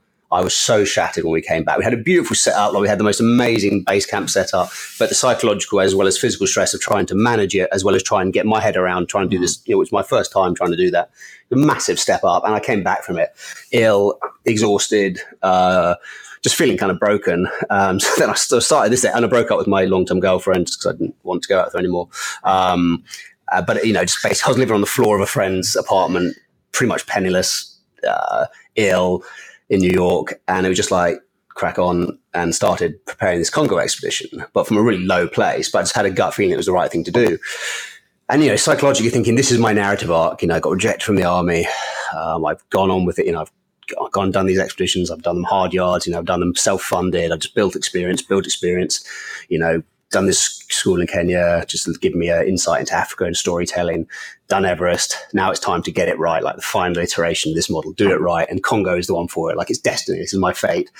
And you think, okay, I'm going to bring everything I've ever learned together into one glorious sort of finale and you did it right. So it had the first of all, it was you know the project. You know, if you look at it from you know look at almost everything from almost almost from a marketing point of view, like can you sell this? Because it has to, you know, you've got to sell this to people, the sponsors or broadcasters. Have you got sponsors for it? Well, I'll come, I'll come on to this, and this is all part of what's made this such a kind of insane personal experience. so many questions. So you got so you got this thing right. You, you got you, you know I'm coming to you. I'm saying this is a world class. This is a first a world first expedition um, to to walk down the Congo River. Um, I'm being represented by this great agency that's renowned for activating around you know around. Uh, adventurous properties i've got robin wright the actress she's going to be our you know she's our you know she's our um yeah, she's our spokes, spokeswoman. She's going to do all the voiceover for our film and stuff. I've got this great team: Simone, Boston, um, When you say film, is this getting published anywhere? Well, it's all part of the story, Oh, right? okay. So, so we put, but we pulled everything together into this great pitch, and you know, worked hard on developing. I had the, you know, working with UN, so and and the whole thing being a, a vehicle to tell these stories um, about. We decided we're going to focus on telling stories about women and girls. Uh, we got UN Women to come on as our kind of uh, cause partner, um, and telling stories that are critical, you know, absolutely critical. Um, and so you got this package. You think, right, let's get out there. I'm going to put it. You know, I'm going to, you know, I know that I have to pitch 100 potentials to get a sponsor, two sponsors. I've done it before. I've raised money for Everest, which you know, you shouldn't be able to do. Let's go and make this happen. And we could not get the bloody thing over the line. Um, partly that was because one of my goals, one of my goals in setting this up was I had to put a budget line in there for my own pay. like I just kind of kind of like you know got through it for I got through it for you know however many years, just kind of just get muddling through. But Toby, like you come, that's come up to forty years old. Like you need to work out if you can do this professionally. You know, you should have a budget line in there. And it was about doing with the full agency backup, like you know, and want to do everything professionally. So you just pay everyone instead of having to beg, you know, beg someone to do your social. You got someone to do your social. You got someone to do your PR. You got someone to do your events, and we're just going to do it properly. But it meant for a much bigger budget. Um, broadcast was definitely one of the key goals. Was to was to uh, was to get um, you know broadcast in there, and yeah, so the sponsorship side, it just was incredibly hard to get on to commit to the amount of money we're looking for for that length. Like a year long is, is good from an activation point of view in one sense, but equally, like big brands are going to struggle to see how you keep a story going for a year. Um, Congo then, while it's got great name recognition, on the flip side, obviously, as soon as you Google it, mm. people are thinking, particularly if you're committing half, looking to commit half a million pounds, which is what we were asking for at that time there's massive reputational risk there for that amount of for that amount of money. Yeah. If it works out well, yeah, brilliant. But you know, if these boys if these boys all get eaten by a crocodile, it could look bad for yeah, us. It's, it's, a risk, isn't it? From the broadcast point of view, so we got so Robin Wright, you know, from um, you know from uh, you know um, particularly from House of Cards. Uh, she's been a great Congo ad- advocate for a long time, and I reached out to her rep and um, and said, "Look, this is what we're doing. We'd love to work together." And so she came on, uh, basically said, "You know, we'll would, would be executive producer for anything we broadcast. We should do voiceover. Should come out to Congo hopefully and join us in the in the very last very last put very last piece. Um, and we had conversations with big broadcasters. I mean, you know, the kind of stuff where literally if they'd said yes, we would be all guns blazing, and they were long conversations, like long, really in depth. And it went down with three particular with three broadcasters. It went down to the point where it was us and you know another project they were going to decide upon, and three times in a row it, it went against us. Um, and it was, I mean, eviscerating. Like, because again, you, I, I, see in my mind, like, I see this is this is destiny, right? You just like this is all you, all you have to do is do everything you've done well, just at one level higher. You're going to get that decision, yes. You're going to go, and it's going to be that's it. Like that's that pivotal moment. Like, it's, you know, it's a career like any other. It's you know, it's yes. the next career step. Yeah. It's like it's going up to be CEO. It's whatever it might be. It's no different in a way. It's just self defined and yeah, and that was you know that, that was um, uh, I mean eviscerating. Like you know you think this is it not my fate? like, Is this not my destiny? Yeah. Like, and I it was you know it really came down to that and. um and you know we basically got it so we pitched everyone you know there was no one left to pitch and you know all the broadcasters like they've got you know you, you're done for their you know you, you're done for their editorial calendar for the year so i kind of went away um, i had some stuff other pressing stuff i had to sort out family stuff um, and, you know, in that time away, I just came to terms with the fact that, you know, I had to kind of rethink how I was going to do it. What was the most important thing? Get it done. You know, second most important thing, or equally most important thing, was do it with a mission, keep the mission, getting paid. Screw it, I'll get paid later. Who cares? Um, big, big, you know, big support team around me. Screw it, I'll do what I've always done. Go out there and find someone committed who will do social media pro bono. Screw it. Um, no big budget. We'll just sleep rough every night for a year. Done it before you know, so it was, it, it was, it was a mental shift from that to that, from that, from model I'd set it up with and, you know, yeah. really well done to that. And then I came back, so six months ago, I thought, right, it's not an expensive expedition. The actual like core cost of the expedition is is very limited. It was actually yeah. the peripheral stuff, which I thought was critical, that was actually adds the the financial burden. So right, this is what we're going to do. You're going to go back to you know go back to what's gotten you through 15 years, and you're just going to do it again one last time for the real for the one that's going to really make a difference. And you go back to what we said right at the very beginning of our chat about you know put us so focused in a way about how this was going to be part of a career path. You forget that you're going to have this these thousands of experiences along the way. Yeah. You know, that are going to make it define what it is. Mm, and it's, yeah. you know, it's not to say one shouldn't be practical about it, because I should be thinking of, you know, my age, I need to be thinking a little bit about how am I going to set myself up. But I thought, just remember that whatever you know, whatever happens, get this thing done because it'll be life changing. So that's basically what happened. It's taking me this long just to kind of, you know, I, I no longer work with my agency um, just because I couldn't. I said, guys, I want to do it for for seventy five grand. I know this is a, it makes no business sense for you. And it was like, okay, I'm going to go ahead and do this. Um, and strangely so what, so what happened was then the other t- twist in the tail was that so I've been doing been, work, been working doing lots of doing short lettings and um, always done a bit of it here and there and suddenly realized I had good business potential and so I started this with, with this short lettings though this yeah. were they are there properties that you own no okay rent release and sublet oh okay right and you, do you agree that with them or or not? Yes, Okay. yes, for the most part. That's one of those questions that you have to go, yes.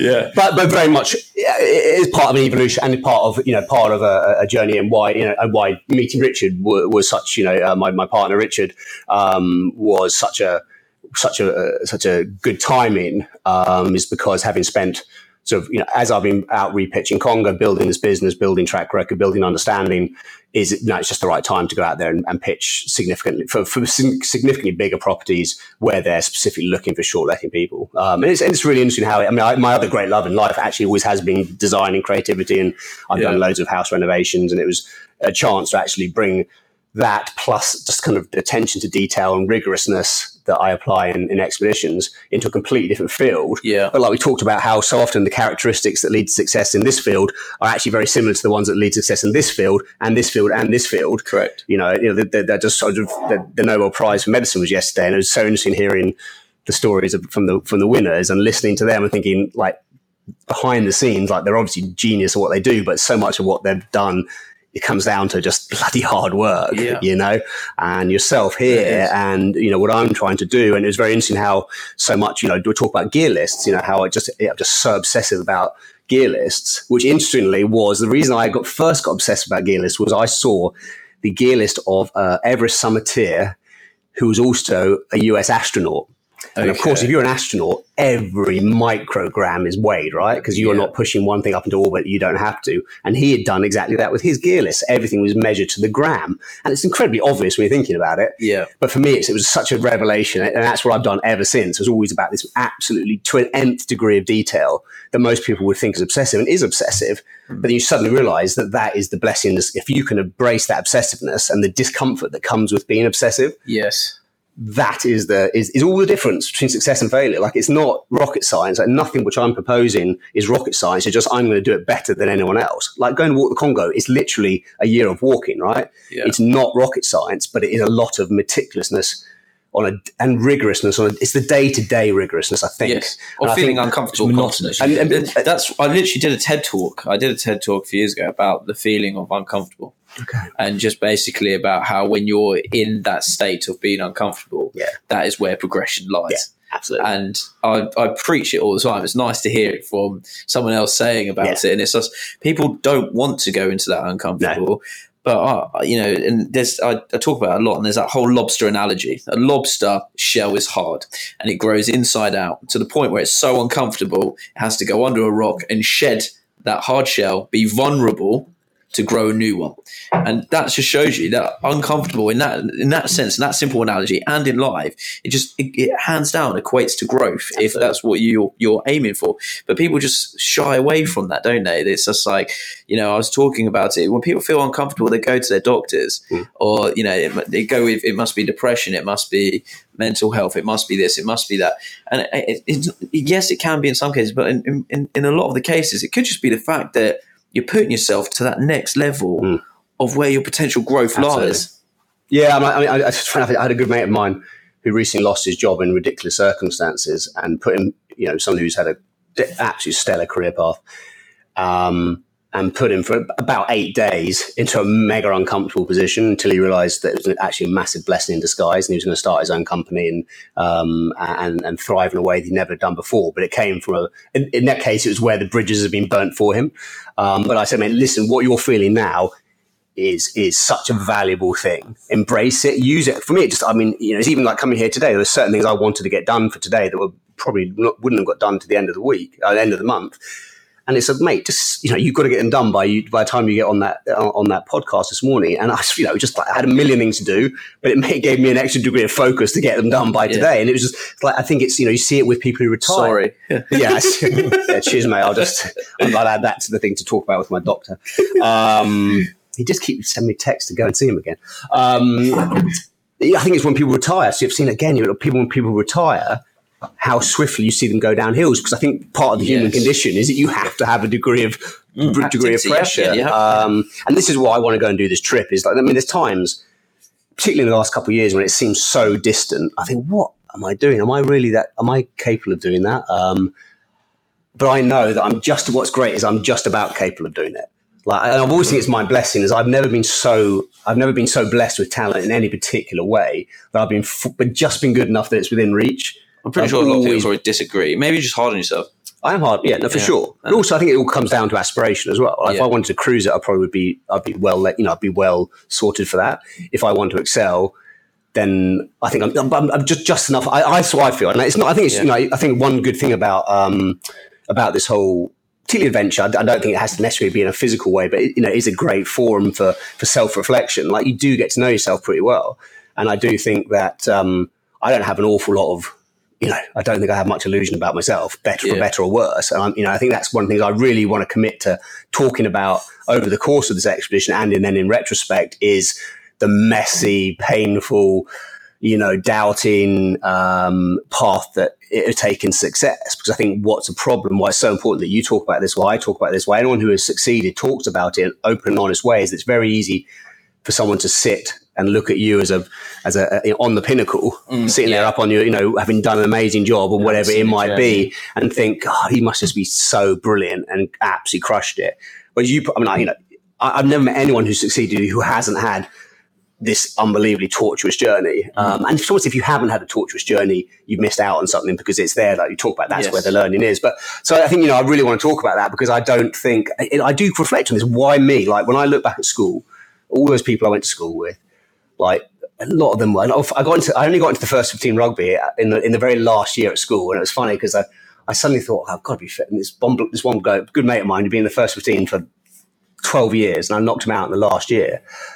But there were so many people there who were stronger and fitter than me. There are so many people who are better qualified to go and do this Congo expedition than me. You know, you think about every, I mean, I've never done any kind of serious jungle training. Like every bloke in the army who's gone and done jungle training and paper better qualified than me. Yeah. What is it that's taken me there? So I don't think it's any particular characteristics beyond perhaps, like I said, this instinct, this this compulsion to do it. Yeah. Um, but you, you know, did, it's- you did weird training, didn't you? Like, I don't say I never weird got to do jungle. That's when I got to miss. I got, so I did mountain, I did Arctic, I done like all the conventional warfare. Never got to do jungle, but all you have to do is speak to anyone that's done it, and they say it is Horrible. the worst place in the world to operate. Yeah. SF selection, they say that is where more people fail. Like if you, they, there's the, the rule of thumb is like if you pass the jungle, you're like you're you're doing you, you've got a strong chance because after that everything's just sort of like it is the most horrible and disgusting environment to work in it's humid everything wants to kill you Yeah. and like yeah it's just not a good place to be No, no, absolutely. It's like not to be underestimated. not trying to not trying to like Yeah, not put sell you it or anything yeah, yeah. but No, no, put you no. off, My, my, my, my, you know, again, I think this is, you know, it's, it's going to be why it's such a such a massive mental game. I mean, I hate, like, I love winter. I love cold weather. I like, you know, I Yeah. much prefer that climate. Um, you know, it's summer. You know, the summer in the city, London is is not a fun time. I don't think. Um, No, no. but for me, it's about you know mentally. I'm going to go into this, and mean, I've, I've spent summers in Delhi. I've spent you know, but the difference is you're going into it knowing you're going to sweat. Yeah. And I think mentally, I'm going to start that thing and go, look, mate, trust you're not going to be comfortable for a year. Just mentally get your head around it. yeah. Um, and I think that's part. It's not going to be, you know, it's not going to be a, you know, uh, the only, you know, it's not going to make it suddenly easy, but you're kind of framing it in a different way. Um, so yeah, and it's and it's and it's partly just how much, and I, and I really think this last four years, it's brought, you know, it's just been, yeah, it'll be four years from concept to, you know to now. Um, and you know, last year or so, building this business, believing that it could mean that I could then under. So the idea is to build the business. Worst case, I could pay for it. Best case, I can at least underwrite it. So potential sponsors can have a, you know, a no, it's, it's funded, so we've definitely got a go date. It was one of the problems when we had this massive Yeah. budget. We couldn't give a definitive go date because, you know, until we got the title sponsor on board, Yeah. you couldn't say Yeah, go. there And so, was a lot you know, of- everyone wants to plan in their activation calendars. And it just became, it was catch 22 and there was nothing really we could do about it. This way, I could say, look, worst case scenario, I'll pay for the damn thing myself. I'm leaving, um, I'm leaving 1st June 2020. Are you on board? Um, a, and it's much smaller amounts I'm asking for. So it's a much simpler, it's a much simpler ask, but it, it was, so this, but, you know, so I started this business with the intention of being able to underwrite the expedition but you know, day in day out for a year, I'm sort of you know doing bloody changeovers and you know driving laundry around and like cleaning toilets, like doing everything, like doing all you know right back at you know bottom level stuff. Now my my business was still you know just. And it was, uh, you know, incredibly, incredibly difficult. But I do remember thinking, even with some degree of objectivity, like, mate, this is where you're putting those extra strands of steel into your spine because you get onto that trail like you you're gonna they're gonna have to bring you off dead before you stop. Like that is my goal. I literally not stop unless I'm dead. You know, I mean, I've, you know, you try, and it's hard, impossible to say, but like I start that thing. I don't care if I break my leg. I'm going to go and spend two months in hospital, recover, come back on the trail, keep going. Now, whether I do in reality, you know, I have a horrible fracture, maybe I'm like, oh fuck this, I'm, I'm out of here. Yeah, but in my mind, like you know, th- Yeah, it- that's it, that's and in, in terms of how at least I'm gonna, in my intention starting out. Like I've not gone through the last four years where it's been, you know, such anxiety. Like my whole, you know, it feels like my life is on this, you know, on this kind of, you know, on this pivot here. You know, I'm talking about I'm making a hand symbol here for, for, for listeners for listeners at home. They can see you. Don't worry. Okay, okay. So, but, you know, but basically, it feels like you know, your entire life. You know, you're, again, this is at this age, like forty years old. Whatever you do now is going to set you up for for the second half of your life. You cannot make any mistakes now. Um, and yet, this thing that's been so important has been just so tantalizingly out of reach. Um, and so just thinking like, but you just get to that start line and know that what you and remind yourself of what you've taken to get to that point. And it might well be that that's the one of the core blessings is that it gave you a resolve that yeah, okay, you wanted to do it before, you were going to hit it with determination, but you had no idea it was going to be so bloody hard to get there, and nothing is going to stop you. Oh fuck, you know, just you go through anything. Know, it's that that brilliant quote about Hannibal or from Hannibal. You know, back in the when he did his elephant stuff. I'll either find a way or I'll make one. Yeah. No, my favorite one is like you work it out. I don't care. Let's work it out. That's know, but that that, that mentality there from an exploring point of view, an adventurous point of view, is the same in business. Yeah. You find a way. Yeah. You know, Yeah. yeah, okay, right, I've fallen, there's a hurdle. I'll find a way to overcome that. Next one, next one. I call it being a fireman. I'm just putting out a little fire onto Yeah. the next one. There's another fire. I'll put that out and I'll just keep on going. And that's the same sort of mentality. The thing is, you're saying that you're on a pivotal point of saying that this is either going to happen, not going to happen. But when you get back from going, you've still got to get over Mount Everest. yes, I mean this is so, you know I probably I, I do I probably do speak about in, in a little bit too absolute terms. Like so, I, I know that you know, and, and it's part of it is like you know what I'll deal with that when I get there. With if I have that un, if I have Congo under my belt, I reckon whatever I've got to deal with has got to be you know, It's gotta be it's, easier. it's going to make it easier, right? Yeah. and there's going to be opportunities. You know that. Um, this is is a good point, obviously, and then you think about that as a human. What is going to be your like? Do you ever get contented with? A, do, are you ever happy with a period of contentment? Like when Well, that's not, what I'm saying. What next? Yes, Yeah, that's what you know, I'm and I think that's what we say to. That's what we've been saying about these other guys as well. That go and do crazy things. What happens when you've done that? What next? Are you going to sit there and go, "This isn't as this isn't as mad as it was before"? What next? Do you think you'll go for that? I think partly, I think uh, honestly, I'll be happy to play that as I see it. Mm. Like if I come back and genuinely all, I, and I've got really good friends who, you know, many ex army guys who have gone off and done, you know, fought in, you know, multiple tours out in Afghanistan, Iraq, you know, and who have just got real kind of adventurous spirit anyway. But who, when the time was right, said, "Now I'm going to commit to raising my family." Yeah, right? Um, and and that was, but that was that. There was no, yeah, okay. There's a bit, of, yeah. There's part of them that would love to come and do this or that, but there's no real gut level fight with it. This is what they want to do at that time. So I think that's partly just trusting instinct, what it says at that time. Um, I think it'd be. A, I think my hope would be at that point it'd be easier to kind of get a balance. Um, I do want a family. I do want to get settled down, settled down in the sense of like having that kind of that home base. Um, I can't imagine that suddenly, yeah, I'm, I'm not going to want to do it. Yeah, Yeah, exactly. you, you, what- like, you don't. You don't. You don't want. You don't want. You know, the, ter- the terrace house. You know, you you still want to have yes that, but still be able to go away and do But stuff. if, it's almost like you look at that as challenging of itself, Mm. right? You think, okay, I want to have a family. I want to have. I want to be married. I want to have a family. I want to keep adventuring. Okay, hold on. A, you better make sure that the person you're with is at least broadly speaking in line. Like you're What kind you of do, bro- yeah, life wise, you're kind of on the same page.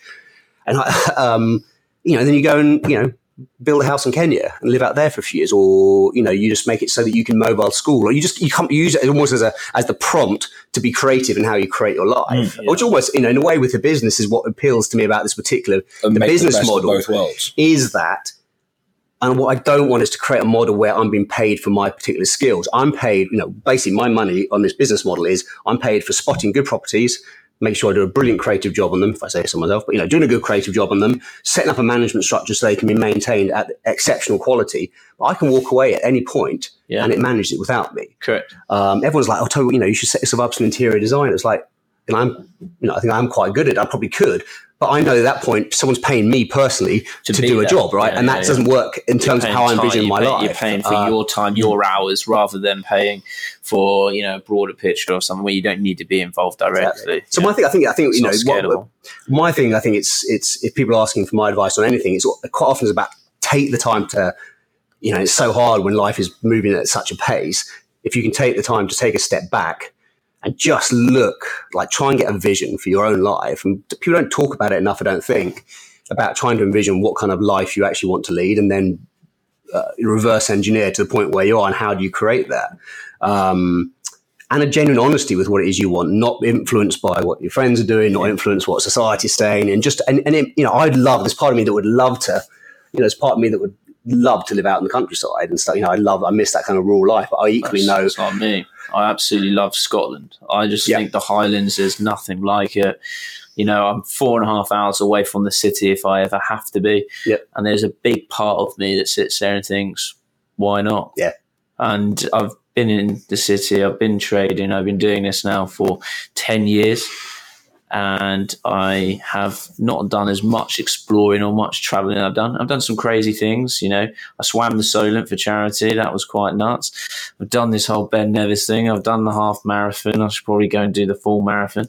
I go and do things like that, but absolutely nothing in comparison to like what you're saying. It's like touch a speck of the I'm not dust. sure anyone's done much. But I- what I- you're saying But though. go back to what you're saying. I, th- I think, but in terms of, you know, and I don't, I don't know if there was a but there when you obviously it's been you're thinking, you know, you know, I'd love to go and live in Scotland, but there's part of me that thinks I would love to go and live in Scotland or Wales or France, whatever.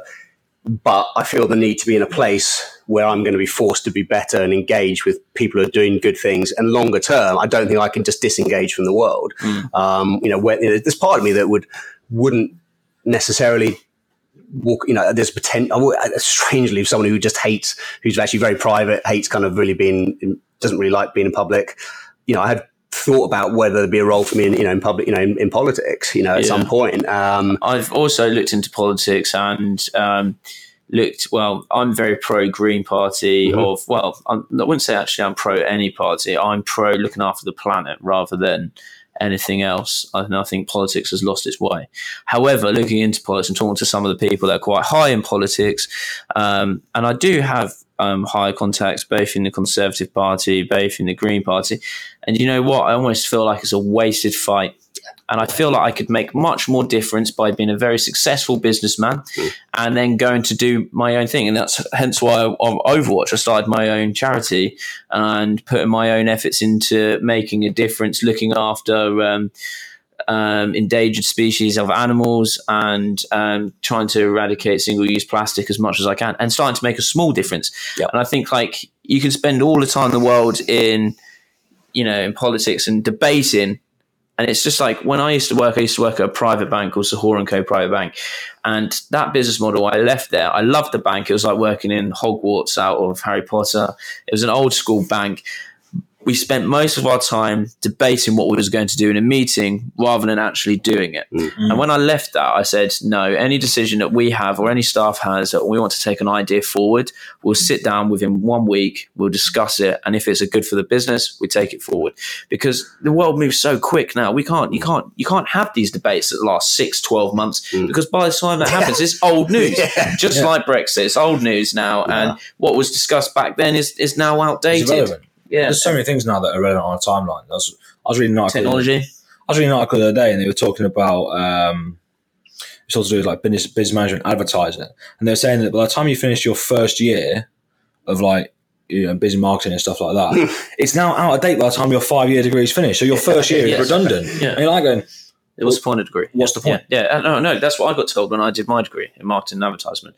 They were saying by the time that you finish your third year, what you've learned in your first will be outdated, and it's just like that kind of that kind of context. Now, I, I'd rather just take action rather than Yeah. be be that guy debating. I've got to ask a question: Did you raise the amount that you needed to start your trip? uh, no, not yet. No, no. You're not no, yet? We'll get, no, we're getting back out there. Yeah. Okay. Yeah, um, so, when's when do you plan on starting? uh, first of June, 2020. I've got so many questions about your trip, just from a military perspective. I've just got How before I'm we, looking at it. yeah. Have you got any sponsors on board yet? Yeah, I've got a number of partners. Yeah. Um, have you not reached out to like Bremont or anything like that?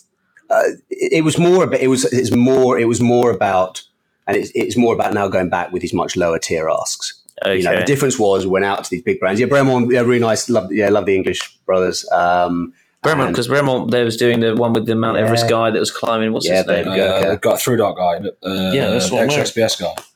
Through Dark. oh, you got exactly through that. Yeah, Yeah. I saw that. Yeah, yeah, yeah, yeah, Through dark. I won't pay for that because I showed it to him. yeah. yeah, and that's obviously from those guys, and they're they're, they're sponsored with Yeah. Bremont and stuff Yeah. like that. Well, they did my Bremont did my 75th anniversary watch, so I got the limited edition. You're which not I'm wearing not- it. No, I'm not wearing it today. I completely didn't realise. But they did they do the military branch, of the comparative Yeah. special edition, so they do so much. Like Yeah, It was. I mean, the- you know, it- as I'm sure you know, like when you actually when you're when you're looking at kind of major six figure budgets, which we were back then, there aren't a lot of companies that really have that kind of marketing spend.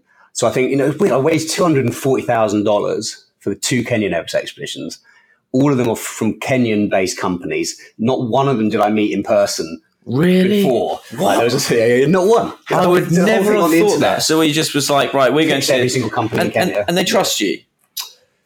yeah, for their, sins. Um, yeah, I mean, it was. It was. No, I'm not saying that you're not No, no, no, trustworthy. no, I'm just saying, like, it's- imagine someone amazing. sending me an email saying, by the way, can you send me two hundred thousand? like, yeah, I mean, it, was. I mean, yeah, I mean, it was 120k each one, and we got. I well, apart from the last one, which was a a uh, a beer, a well-known beer brand in Kenya, which is owned by a well-known international beer uh, alcohol firm, which you know might work with it sometime in the future. So I'll keep stum. But they were a bloody nightmare to work with, and we literally, Steve and I, were in a taxi outside our Nairobi hotel, waiting late to go to the airport to get a flight to Kathmandu. I was knackered already because I was running around like a blue ass fly for two weeks, um, waiting for them to bring the signed contract and a 15 foot, um, you know, plasticized canvas yeah, yeah. banner of the brand. just what you want to. Literally, it rocked up on, on the back, it rocked up a motorcycle courier through Nairobi traffic, like rush hour traffic. He came up, scribbled my signature on that one. He gave me their signed copy. And that, they, they were literally threatening to pull out like two days before. This was 15K. It wasn't make or break, but it was certainly would have meant I'd had to go into my own pocket for it. Um, and uh, yeah, and it was, I mean, it was ridiculous, but it was, it was, it, it was, it was it was what I think it was what it didn't. It, although it was quite a lot in total, it was done over. It was a lot of smaller chunks, um, and so I literally, I mean, I've just taken talking to Richard like. I've just taken my time, wanted to get the business set up and running, and I'm just going back to start pitching. I'll pitch it all out before the end of the year because we're looking for yeah 2020 budget. So um, it's 75k in total. Like that's all it is. Um, it was 750 when you're looking at. Have you have you got any raise or backers on board yet? They've got loads of loads of uh, in kind support. A brilliant, um, most invaluable thing that I have is a uh, is a satellite partner, Thuraya. So we have unlimited satellite communications. So key part, like I told you, is telling the That's good. stories. I mean, that's 60, that's 60, 70,000 pounds worth of satellite Yeah. comms um, right off the bat. Um, Don't wanna lose and, and again, it's all there was a lot of stuff we weren't taking in kind donations. Like we were not going to take gear supply. We were not going to take anything like that because it was makes like a we, difference. We basically set we set it was it was and it was partly me as well. And it go back to you know. Uh, we just like everyone is going to pay. If you want to be part of this, we've set up at this scale, we've committed at this level, but everyone has to put cash in. It was just a principle we agreed. We agreed on uh, myself and my agent in the agency, and it was one that we agreed on. We felt that we had the right package to put it together, and it meant that we didn't take. You know, there's there's there's several kind of key brands that would have brought. You know, if you're looking at 75 to 80k budget, you get in 15k worth of gear. It suddenly is actually a valuable part. If you're looking Yes. at 750k budget, it's not worth the hassle of managing those smaller brands Correct. at that level. So it's just a different picture. Um, I've got no. I mean, it, was more about there's new. I mean, there's the people who I would like. It, it, I mean, gear wise, it's it's kind of self. It's either these ones or nothing at all because Yes. you, you're not going to. There's certain stuff like you just will not substitute. Yeah. Uh, I mean, there's stuff even if they were. I mean, Fjallraven is is you, you probably know the the the, um, the outdoor brand. Yeah. Um, I mean, I will whether they sponsor me or not. That's what we're that's what we're taking for, for our apparel. I mean, there's no Yeah. this stuff is amazing. I mean, it's just bulletproof. Um, hopefully, they'll pay for it. Um, if they give, give him a shout out. Fjallraven, I absolutely love you guys. Your guys, your stuff is bulletproof. Is it Uh, actually bulletproof? it's snake proof, and that's probably more more critical. And and when you when you, when you talk to him, you're like, I've already mentioned him on a podcast. Absolutely, there you go. You've, there you go. Uh, You've got that plug already going. Mark as well. Yep. We're we're and and we're more than happy to um, you know if you when you go through that phase where you're going through the raising, let me know. I'm I'm on board. I'm happy to help people Ah. that are exploring, and even if you want from a publicity point of view, if I'm talking about your story and all the rest of it, Yeah. again, I love board. Yeah, and you know, and, and you know, uh, from your from your adventurous point of view, obviously, uh, you're you're not any more than welcome, but kind of obligated to come and join me on the on the trip for for a portion. I, I would do that. Yeah. Uh, I'll- I'm I'll there. come. There's I'll two. come. There's two really good sections, right? There's two really good sections. Um, Is it one where there's no AKs chasing? Can I go to that one? um, what- you can either come. What would be really exciting, what would be fun, would you come out at the beginning of the trip, and as we so we fly in. It starts in uh, the the river. Well, there's there's the Congo is just. If you look at the, the the tributary network that feeds into the Congo, it looks like you know the kind of the veins in your your hand Yeah. or something. But the one we've chosen is the longest tributary. Um, some people define the the source tributary as the, the one with greatest volume. We've decided it makes more sense if we're walking the length of it. Find the one which is the very longest, and it's a it, you know it's literally a uh, it's a it's a, a dribble of water up in the Zambian highlands. Um, there's a brilliant, uh, you know, brilliant. Uh, if you want to look at a, a, a fantastic expedition, it's a guy, a guy called Phil Harwood, who's a ex-Royal Marine who's uh, solo canoed down the Congo River, down that path, and he literally, if you go, look on his, you look look him up online. There's a little video, you can see his YouTube video. There's a brilliant book.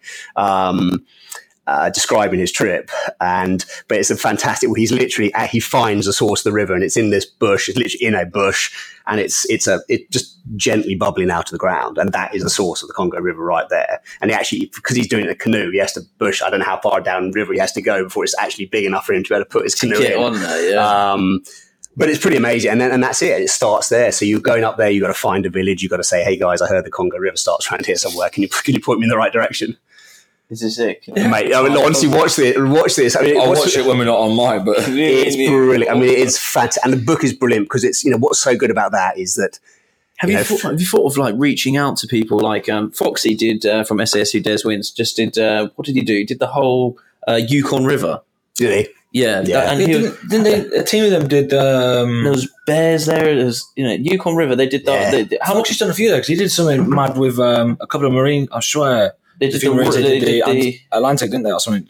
yeah uh, some no, others Ant, Ant Middleton did um, Everest. no Yeah, he- yeah. well, he did the thing where it was um, it was in that bloody rowing boat, wasn't he? He documented it. Oh, um, on Channel Four, it's called uh, Mutiny. Mutiny. That's No. it. The Yeah, um, mutiny. He was taking the old, um, the old captain's route where they got they got overthrown, Captain- didn't they? Blythe? Yeah, Captain Blythe. Bloody, was you got a good memory there, mate. Captain Blythe. Yeah, Oh, where he got overthrown by his, um, he got overthrown by all the support staff on the boat, and he got thrown off with about eight officers.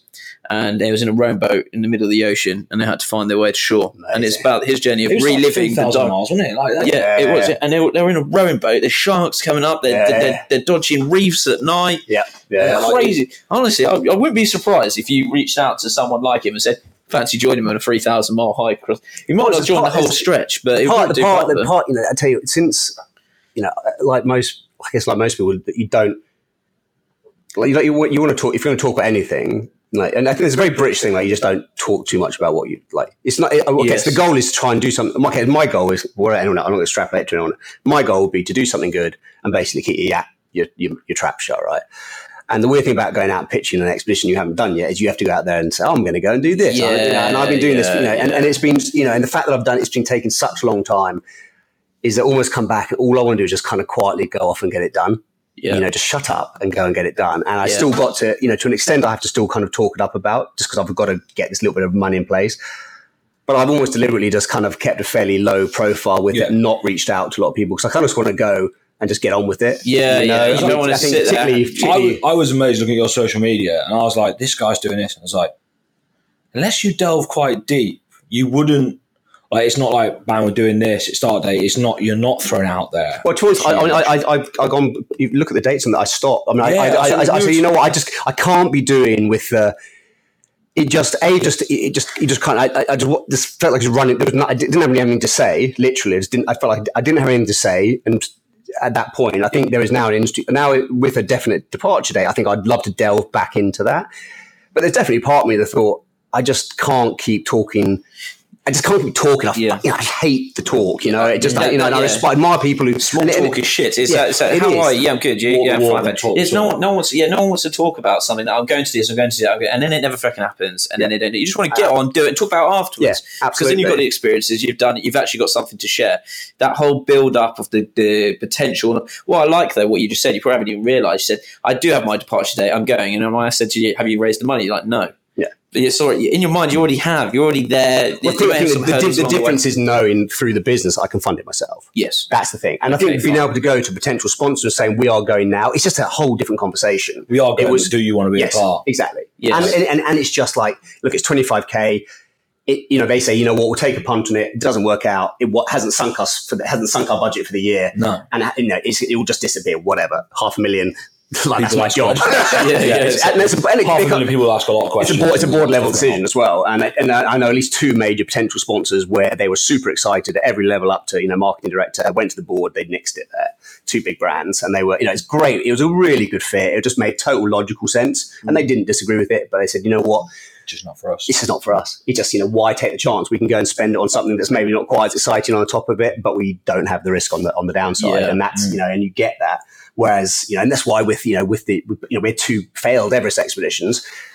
Um, not one of our sponsors quibbled over you know what happened. You know they they understood the risk. It was a you know it wasn't a chump change, but it wasn't. Yeah, it's hard it, to it, argue was a the fact that piece of it. 16 people died, you know. you can't, you can't exactly. be like, oh, you guys wimped out. There's Yeah. nothing Yeah, like there was no sort of like. It's oh, factual. mm, And I think I think that's you know, I think and, and what was actually a really good takeaway from that was actually that myself, Mike, and Steve, who was the core team. Mike, Steve being the Kenyan client, Mike being a really good mate of mine who married my who married uh, the girl I ran to, ran away to Africa with. Um, no. I was his best man at his wedding, so it, it, it, trust me, it all worked out really well. Yeah, yeah, yeah, it worked out really well. I was going to ask that, but I thought I was like, "Were you invited?" Yeah. I thought that was like really harsh to ask. You, you weren't just invited; you were the best man. Yeah, it was good. It was a good call. It But that was a great speech. Yeah, it was. It was. Um, yeah, it was fun.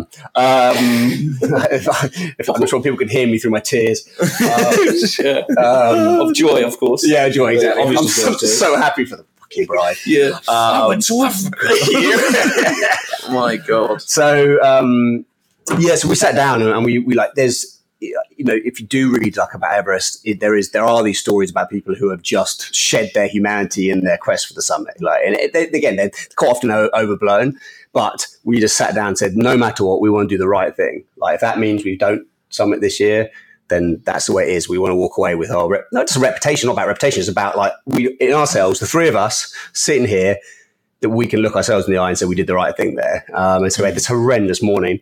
Um, and we were sitting there. having- Mike, uh, Steve, Mike and I. Steve was still asleep because he slept all the time.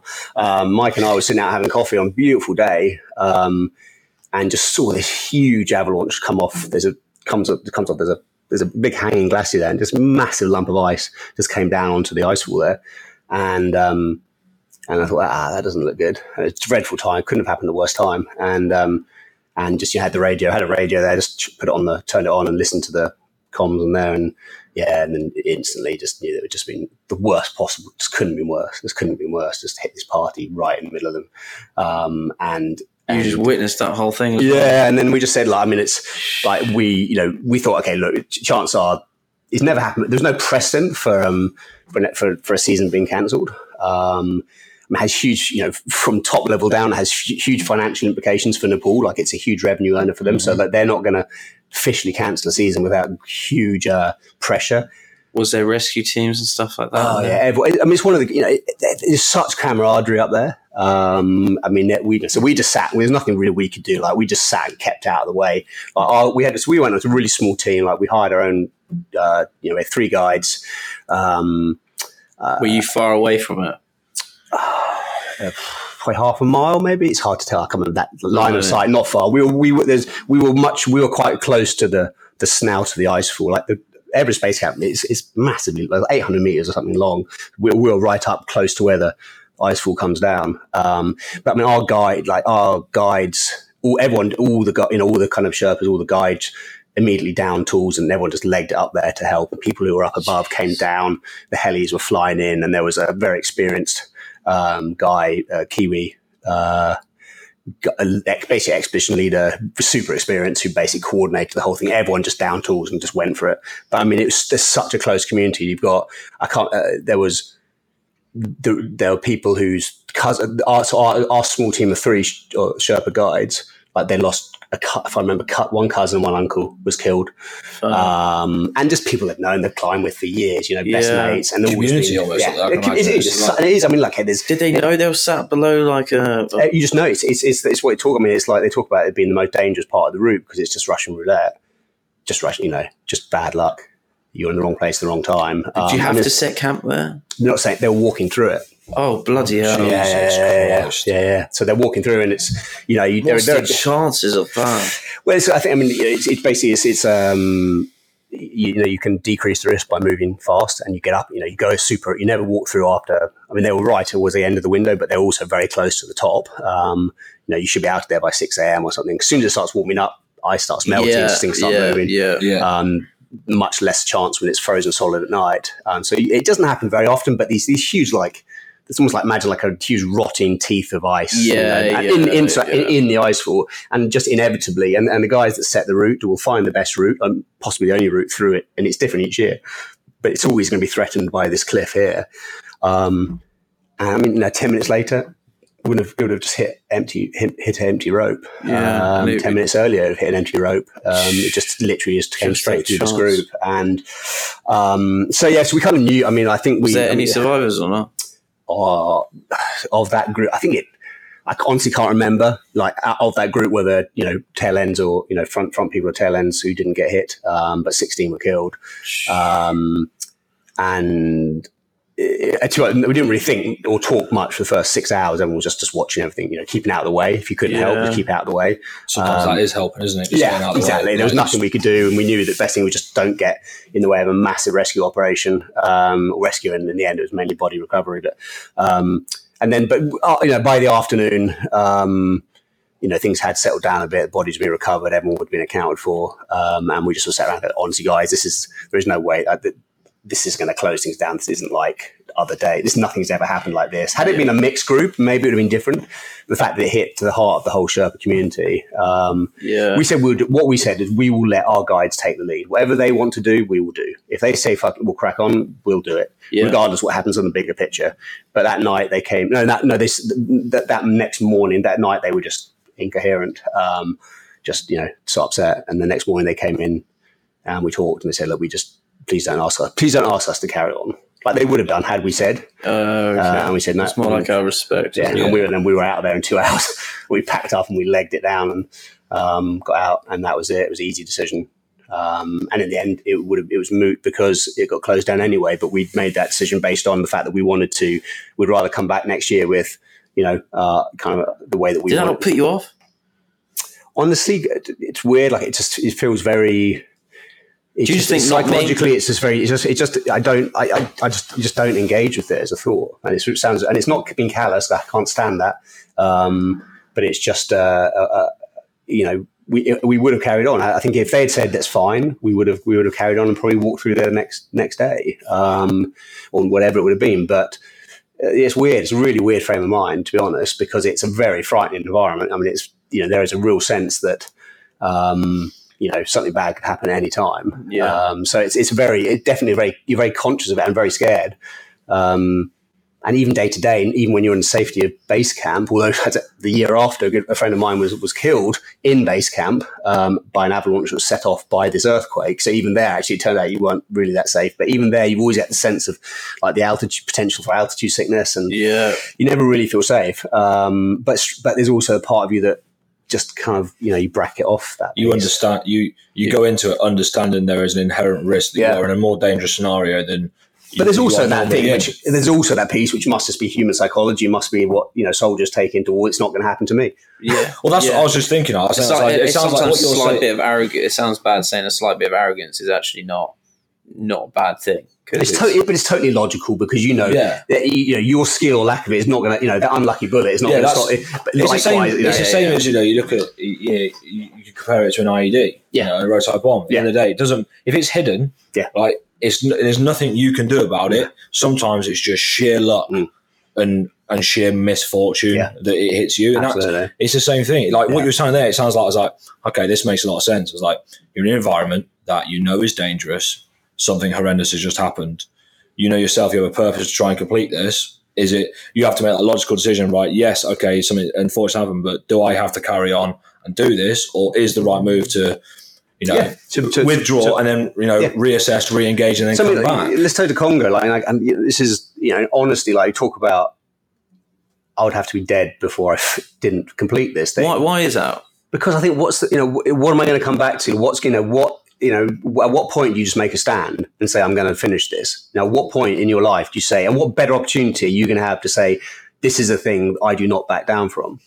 You know, and what point you know if you're not here, where? Yeah. You know, and it's that thing. It's like, and again, it's easy to say this now, and I'm conscious that things look very different if you've just had your, you know, you, you just had a, you know, mach- you just lost your hand in a machete, someone just chopped your hand off but at least in your mind you think you know what if i can you know if i can get through it i'm going to keep going and that and that's when you look at and you do look at people who've done things and they've got through some incredible stuff if you've gone into it with the right mindset you know worst case scenario you imagine okay you know i've got a team of four what happens if someone gets killed you know whether you know they might drown they might get sick they might get you know hit by you know hit by a charging hippo um, in my mind we grieve and we carry on. That's how I look at it. And I will prepare them, you know, if something happens to me, like you make a decision, guys, like whatever you want to do, but do not stop on my account. What you said Um, earlier so, about the you know. whole if you get bitten and all the rest of Mm. it, just shoot me kind of thing. Well, I mean, and it, I mean, it's why I mean, it genuinely like it's the very few things that I actually like in terms of risk. There's very few things that I, like, I engage with psychologically, particularly because this trip. Like whatever risks, like in terms of um, how to uh, to to minimize those risks. In my mind, is like wait until you're three months out, really, you know, whatever it is, and then start to engage with it. Right now, you've got to get you got to fund the bloody thing. Right? Yeah, yeah. So it's almost like I know they're the Other risks. I'll deal with on. it. I'll deal with it in turn. Don't waste mental energy on it now.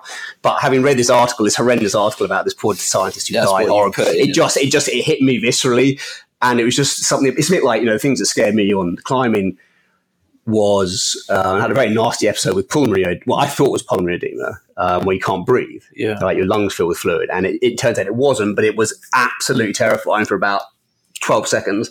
But I thought I was dying. It was just it was really weird.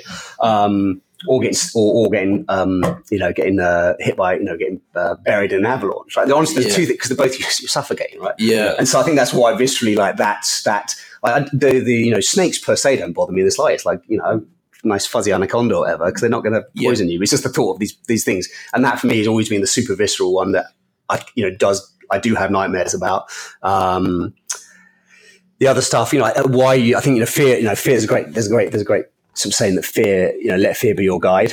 Um, and I think that, I interpret that to mean like let fear kind of motivate you to do whatever. So you know, wear good boots, get Kevlar laced, you know, get Kevlar, uh, you know, uh, you know, trousers with little bits of Kevlar wound through it. Mhm. You know, think, you know, let it be a, uh, let it be an impulse to, to think these things through and work Yeah. out how to mitigate these risks. Um, logic. and there's that, you know, the climbing, they, you know, there's climbing, there's, they talk about objective risk, which is the risk you cannot um, completely eradicate, right? So the Everest, you know, the Icefall, these guys, all, I, don't- I have no idea how many summits they had between them. They probably had 30, 40 summits of Everest between them, right? So they all were bloody good climbers, super Yeah. experienced, and it killed 16 of them because they were just incredibly unlucky. But there's no way, there's nothing they could have done, as far as I know, that could have re- lessened that risk. They just got Yeah. shitty unlucky.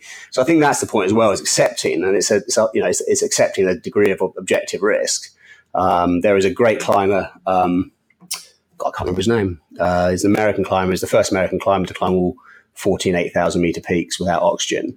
And he got to, he'd done 13 of them. And there's this mountain called Annapurna where there is a huge degree of objective risk. Like, and no matter how good you are, you still have to basically run this avalanche gauntlet Oh, bloody and you can get better like you can reduce the risk by timing it right and doing it fast and fit but he Yeah. just his he was a super just you know what he despite what he did he's a super cautious climber he climbed he you know he he uh, you know he really sort of uh, pushed the concept of um, like the summit should be like the, the, you know the goal is, is always get down safely and the climb he always actually really regretted was where he pushed on beyond what he should have known to have been a stopping point on K2 he summited and got down okay but he knew he was way, way, way out over, you know, on the on a, on the end of a limb. And so on this climb, he he almost said like, I might not do my 14 because this is beyond what I consider to be reasonable degree of risk because you degree, and that's that risk you couldn't he couldn't uh, he couldn't uh, reduce in any way. So you go into it and you say, you know, yes, you get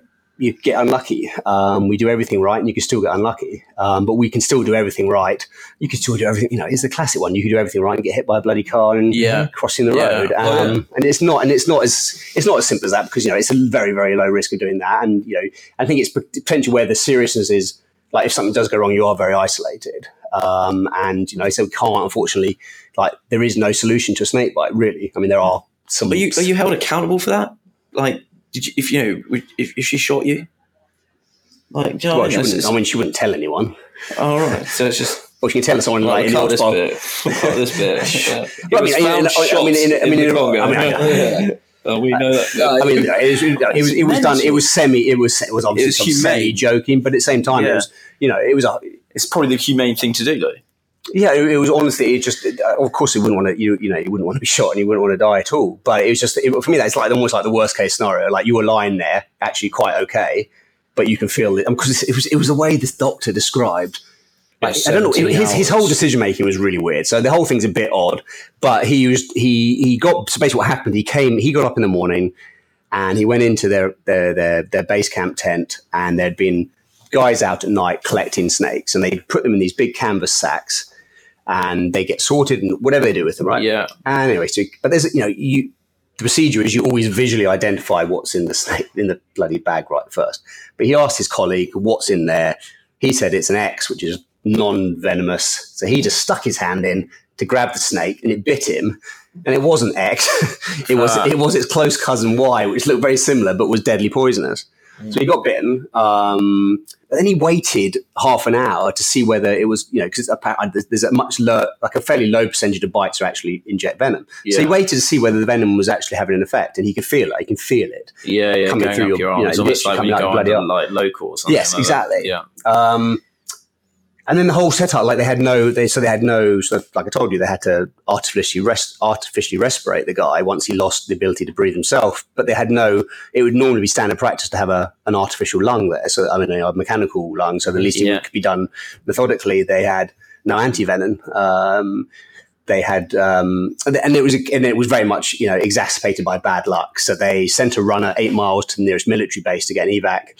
Uh, from there, they would not launch a helicopter until they could confirm his status. So the guy had to run eight miles back, say, yeah, he's dying. Uh, had to run eight miles back. By the time he got back to the base, a massive storm came in and grounded everything. They got back eventually with some de- decrepit old mechanical lung, and, and they kept him going for you know. So they kept him going. I think it was he basically lost the ability to breathe after four hours and he died after 20. So 16 hours, this team were keeping him alive. And the, the guy that wrote the article was a weird little, even like a, his particular personal horror story. So A, he was trying to save his friend and colleague there. And it was not, it was not, it was the 9th of, um, it was the 11th of September, 2001. This is an American, this is an, this is an American team. So he had just heard on the shortwave radio what had happened in New York. He didn't tell anyone else on the team because he knew they need to focus on trying to save their colleagues. Yeah. and he was there trying to deal with this horror going back in the states while dealing with this horror in front of him.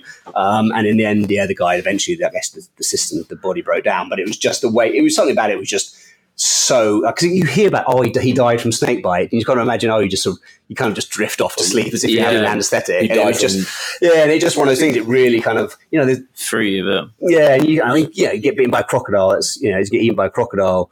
You kind of imagine it's going to be pretty short and brutal, right? Um, you get charged by hippo, it's going to be pretty short and brutal. It, you know, it, it, it just Yeah, it was something about it. It just really, drawn really, really It's kind of drawn affected me. out. So it wasn't Um, actually. It wasn't. So especially the other two, it's actually the physical attack. Yeah. Whereas what actually happens is you're, you're in essence you've been poisoned. Yeah. And you are dying of. and that's it to start with. You're fine. Like you're sitting there. Yeah. Cheers. And you- you know- thanks. Yeah, yeah. and it was just it was just a, there was a there was a friend of mine went on a on a very high class safari recently, and uh, she was chatting to their they were out in uh, in the bush in um, in Kenya and uh, talking to the to the to the white to the to the ranger that was kind of uh, in charge, and they had antivenom there, and he said, you know, there's not we haven't got a lot of it, but it's for clients, and so she says, what happens if you get bitten? He goes, well, to be honest, mate, I'll just go and sit under that tree and light a cigarette and wait for the end. I was like, oh, bloody hell. Ah, that's Jesus crazy. Christ. I know, right? For customers only. It was a I saw it was horrendous. Oh my god, I saw this horrendous. I don't know how how did I get onto it. Oh, there's something that came off my YouTube probably because it, it knows I'm thinking about snakes, and it was this. It was these. it was these watching. watching. It was these Vietnamese guys and these little kind of like little guys, you know, just wearing like a pair of shorts in this village, little jungle, jungle, kind of fairly jungly village, and they were chasing this probably eight foot cobra. And he kept dragging its tail. I thought he was just like playing with it, right? And he kept dragging its tail and it turned around and then it kind of went into a tree and he went in. I guess they were going to eat it. Um, but it was absolutely massive. And he kept chasing it, kept chasing it, and he grabbed it and he had it holding its obviously holding its head, you know, in one hand here, and the whole thing was wrapped around his body and like down his leg, and he was walking and giggling away, laughing like a madman. And I said they didn't. That was it, and they probably took it inside, chopped his head off, and stuck it in a in a pot. But it was just it, Like the, how they did it, how they picked it up, and it was everything. just, like just like Have you seen the kids? Have you seen this? I can't remember what I was watching. There was these kids, and they're like, "There's a," and they're, they're talking in their native language. It's got all subtitles on, and there's like pointing in this hole. Anyway, this tarantula gets out, and I'm talking like, like this big. Next, thing you know, these these kids couldn't be older than nine, ten. Mm.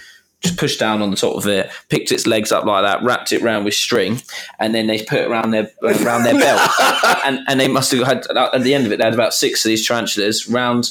They they're blowing them because the tarantula was letting off its hairs. And they kept blowing them, and they start giggling, and they're tying them around their um, belt. And I'm not joking; they must have had about six tarantulas all all round their belts, and then it just cuts to them cooking them over a fire. And no. yeah, no, it must have been like eight to ten. I swear, like, I, I'll, I'll send you a link. I was like, this is, I, I cannot believe that this is actually happening. Well, from the snakes, like spiders, I've got no issue with spiders whatsoever because there's no spider that will kill a you know a healthy human male. Um, you know, I've you know I got bitten by a I got bitten by um, redback in in Australia because I was I, I was living I, I went out there during my university to to on a, on a on a on a year in industry and got a job as a tax consultant, which is you probably from one hour talking to me you realise was probably a pretty bad decision. Lasted about five five weeks.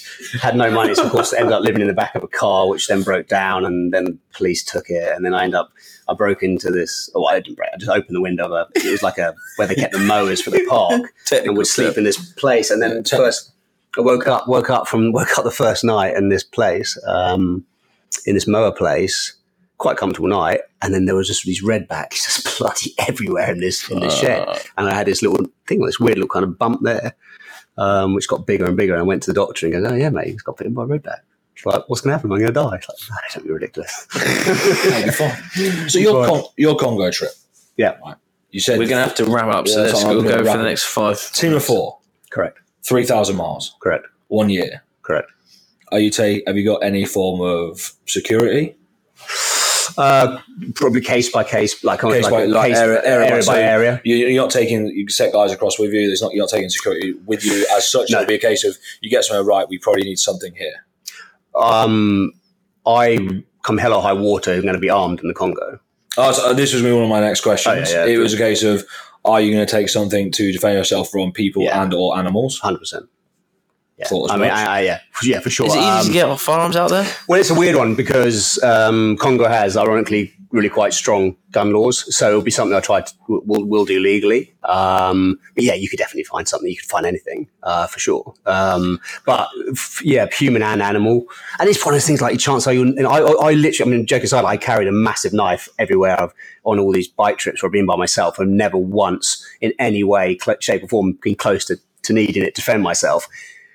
But you only have to, you know, it's that you only have to be right once. Yeah. In fact, there was one night in a, in a field in, in, in Iran, and I just pulled into this old cornfield and I'd settled down for the night. It was late when I pulled in, and I just kind of put my sleeping bag down.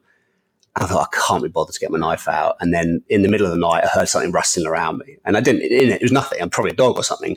But I do remember thinking, you're a bloody idiot. Like the one night you might need it. Yeah, the yeah, it's in of your bag, yeah, so, it's, so the same thing there. Like chance are you wouldn't need it. Though if you read Phil Harwood's book, like he talks about how he bought this old decrepit, like home, literally homemade shotgun. And he just have it. There were times when he definitely felt he was being scoped out, and you just have it sitting there on the bow of his or the stern of his bow of his boat, um, and it deterred people. So Yeah. you know, it's one of those things, and it's it's one of those things like if you've got them, do you provoke something? But honestly, I'd rather have something and not need it than Yeah. find yourself in a Yeah. situation Yeah. going, God, I wish I had something now. So yeah, so it's, it's one of those ones that'll be again it has to be very carefully done because yeah, it'd be weird in a place where there is obviously such a amount of, of firearms around that you end up getting banged up for, for breaking a gun gun law or something. Yeah, Well, sure, uh, I know you're not sort of like you say you're not big on social media. You're not putting yourself out there, but as sort of word travels, you know, is there any risk, you know, for you being taken as in like a media, like as you know, Are you social delaying the footage? anything like that? That's usually so. The bigger you get on social, they usually delay the footage. Say if you're in a certain location, they'll do it like a week later. Yeah, that's a good point. Um, there's, there's, there's, there's, there's probably dramatic risk on that. There's much less dramatic risk, which is that as we sort of tell our story from there, particularly in terms of the mission piece, is how we frame it so that we don't end up pissing off Local. the Cong- well, yeah. more more just kind of Congolese government, um, and and rather undramatically just kind of get booted out of the country.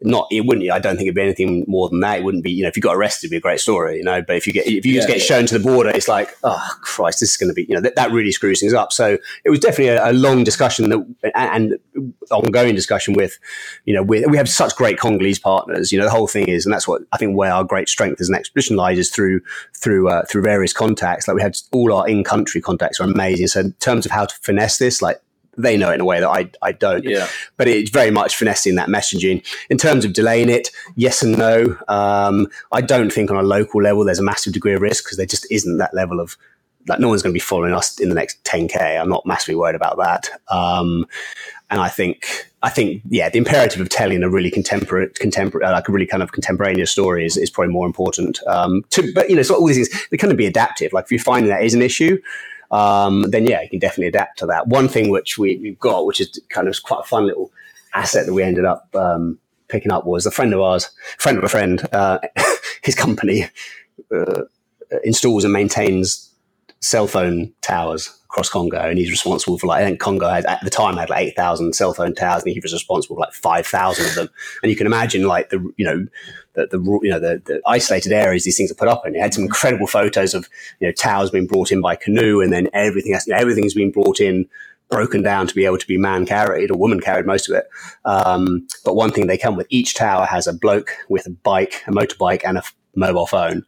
And so he gave us this. Um, he gave us this list with all of them had sat nav references, inputted the whole lot into Google Maps, and took about 150 odd that were close to the route. So one great bit of local intelligence that we've got is being able to call ahead and say, look, mate, you know, it's something like that's going to know exactly what's going on in their sort of 50k radius, mm-hmm. what's Nice. going on, and it's very much going to be a mixture of, you know, we've got to get high level intelligence is quite easy, and to be able to say like it's got, you know, it's a way kind of go. Is there Ebola? Like Ebola? Like hey, Yeah. you know, Yeah, but you know, you could literally be a France, you know, you or not France, so you could be from here to to Portsmouth away from the nearest case of Ebola. It's no risk, or are you literally walking straight through a town where Yeah, it's been there? It's yeah. that it's been able to, it's having the big big picture intelligence, but then it has to be married with literally what's what does the next 10k look like? What does the next 100k yeah. look like? Because that's that's the reality and the speed with which things can change. It's why anyone I haven't literally yes, of course I'm aware of what's broadly speaking going on in the Congo, but I'm not going to start looking. I mean, it's going to take three months. It's going to take two months to get from the start of the river in to get to the Congolese border. Yeah. I'll start looking at what's happening in the Congo when we're about sort of halfway towards the border. Because at that Yeah. point, I mean, there's no point looking at it particularly now. I mean, you can just keep get an idea of the broad trends, and there are certain areas which are not en route, which are always going to be kind of fractious. But really, it's about you know something could happen literally that quickly. That means right, we cannot go through there. We need to take, we need to box around it. We need to cross over into you know into um, you know, back into Zambia, or we need to cross over into Republic of Congo, or whatever it might be, or we need to, you know, bugger off around here based on something that's happened in that week. So it's, it's, it's I think it's having that really kind of, you know, big picture down to literally what's what's going to happen today. Yeah. I understand if you can't give an answer like on the quote, but are you like having any sort of like UK governmental support or anything like that from it, or is Hundred percent not. none? No, they wouldn't wouldn't touch us with a barge pole. No, I pitched them. Absolutely pitched them. No, Really? Yeah, couldn't couldn't have anything to do with it. Yeah, bite me. yeah, I mean seriously, back. Hopefully, that, I, I, I get it. I get you it. not a steak. Yeah. No, I, I get it. I get it. You know, it's it's a weird one. Um, Mm. I pitched the uh, you know the brilliant. I really love the campaign. The um, you know British the the the, the I was just thinking for like an intelligence basis, you know, like in updates, you know, general, you know, situational awareness of what's going on, giving you like Yeah. a Absolutely. I simple think- I think, a battle course, I- picture, you know, a I- case of look, this is the Congo isn't a great place right now. This is what's happening. Look, if you're going to do it, fine. We, we're not, we can't directly spoil you, but look, it's. this to is what's- I think you know. I, I totally understand their position. Like you, they like like you read on the on the on the website there. No tra- no travel. Like, we cannot condone travel to any part of, Mm. um, and that has to be the line. And anything which blurs that line undermines their core mission, which is to keep British citizens safe. And I totally understand that. Fair enough. I do think on you know on the other hand, it's like no, mate, this is the British expedition going to do a world first. Kind of give it a bit of a, a Yeah, shout give out. it- so I don't know. We'll see. I'm my chances are, you know, we'll go and you know obviously go and pay a courtesy visit uh, when we're in Kinshasa, say hello. You know, at least establish presence there. The actual intelligence they can provide, I've got other sort. You know, there's, there's other sources Mhm. for it.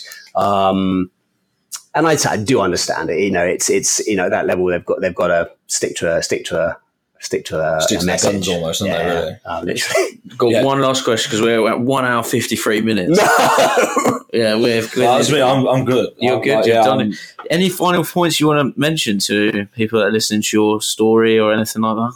I just think I just want to, you know, sort of reiterate, um, you know, Michael message is just like live that life adventurously. You know, whatever it is, if you're, if any part of your gut is saying do it, like listen to it because you can be damn sure by the time you, you know, knock another 10, 10 years out, you wish you had.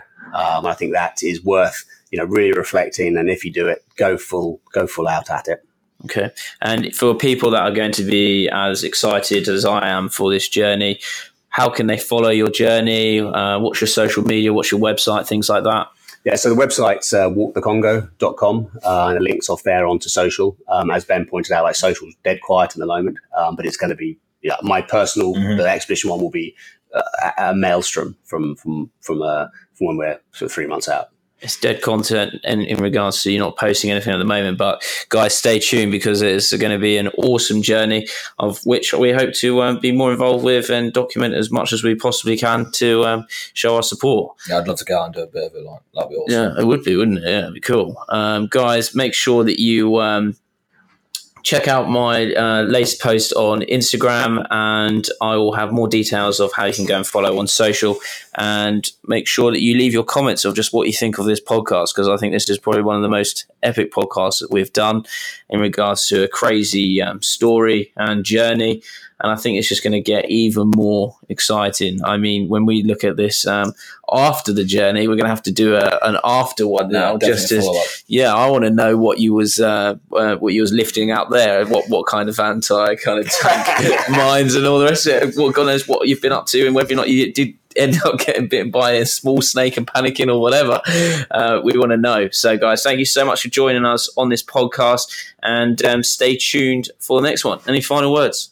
No, thanks, Sam. Ben, great Best to meet you guys. luck. Like it's it's incredible. What you Yeah. what you planning is incredible. Perfect, guys. Thanks a lot, and we'll see you in the next episode.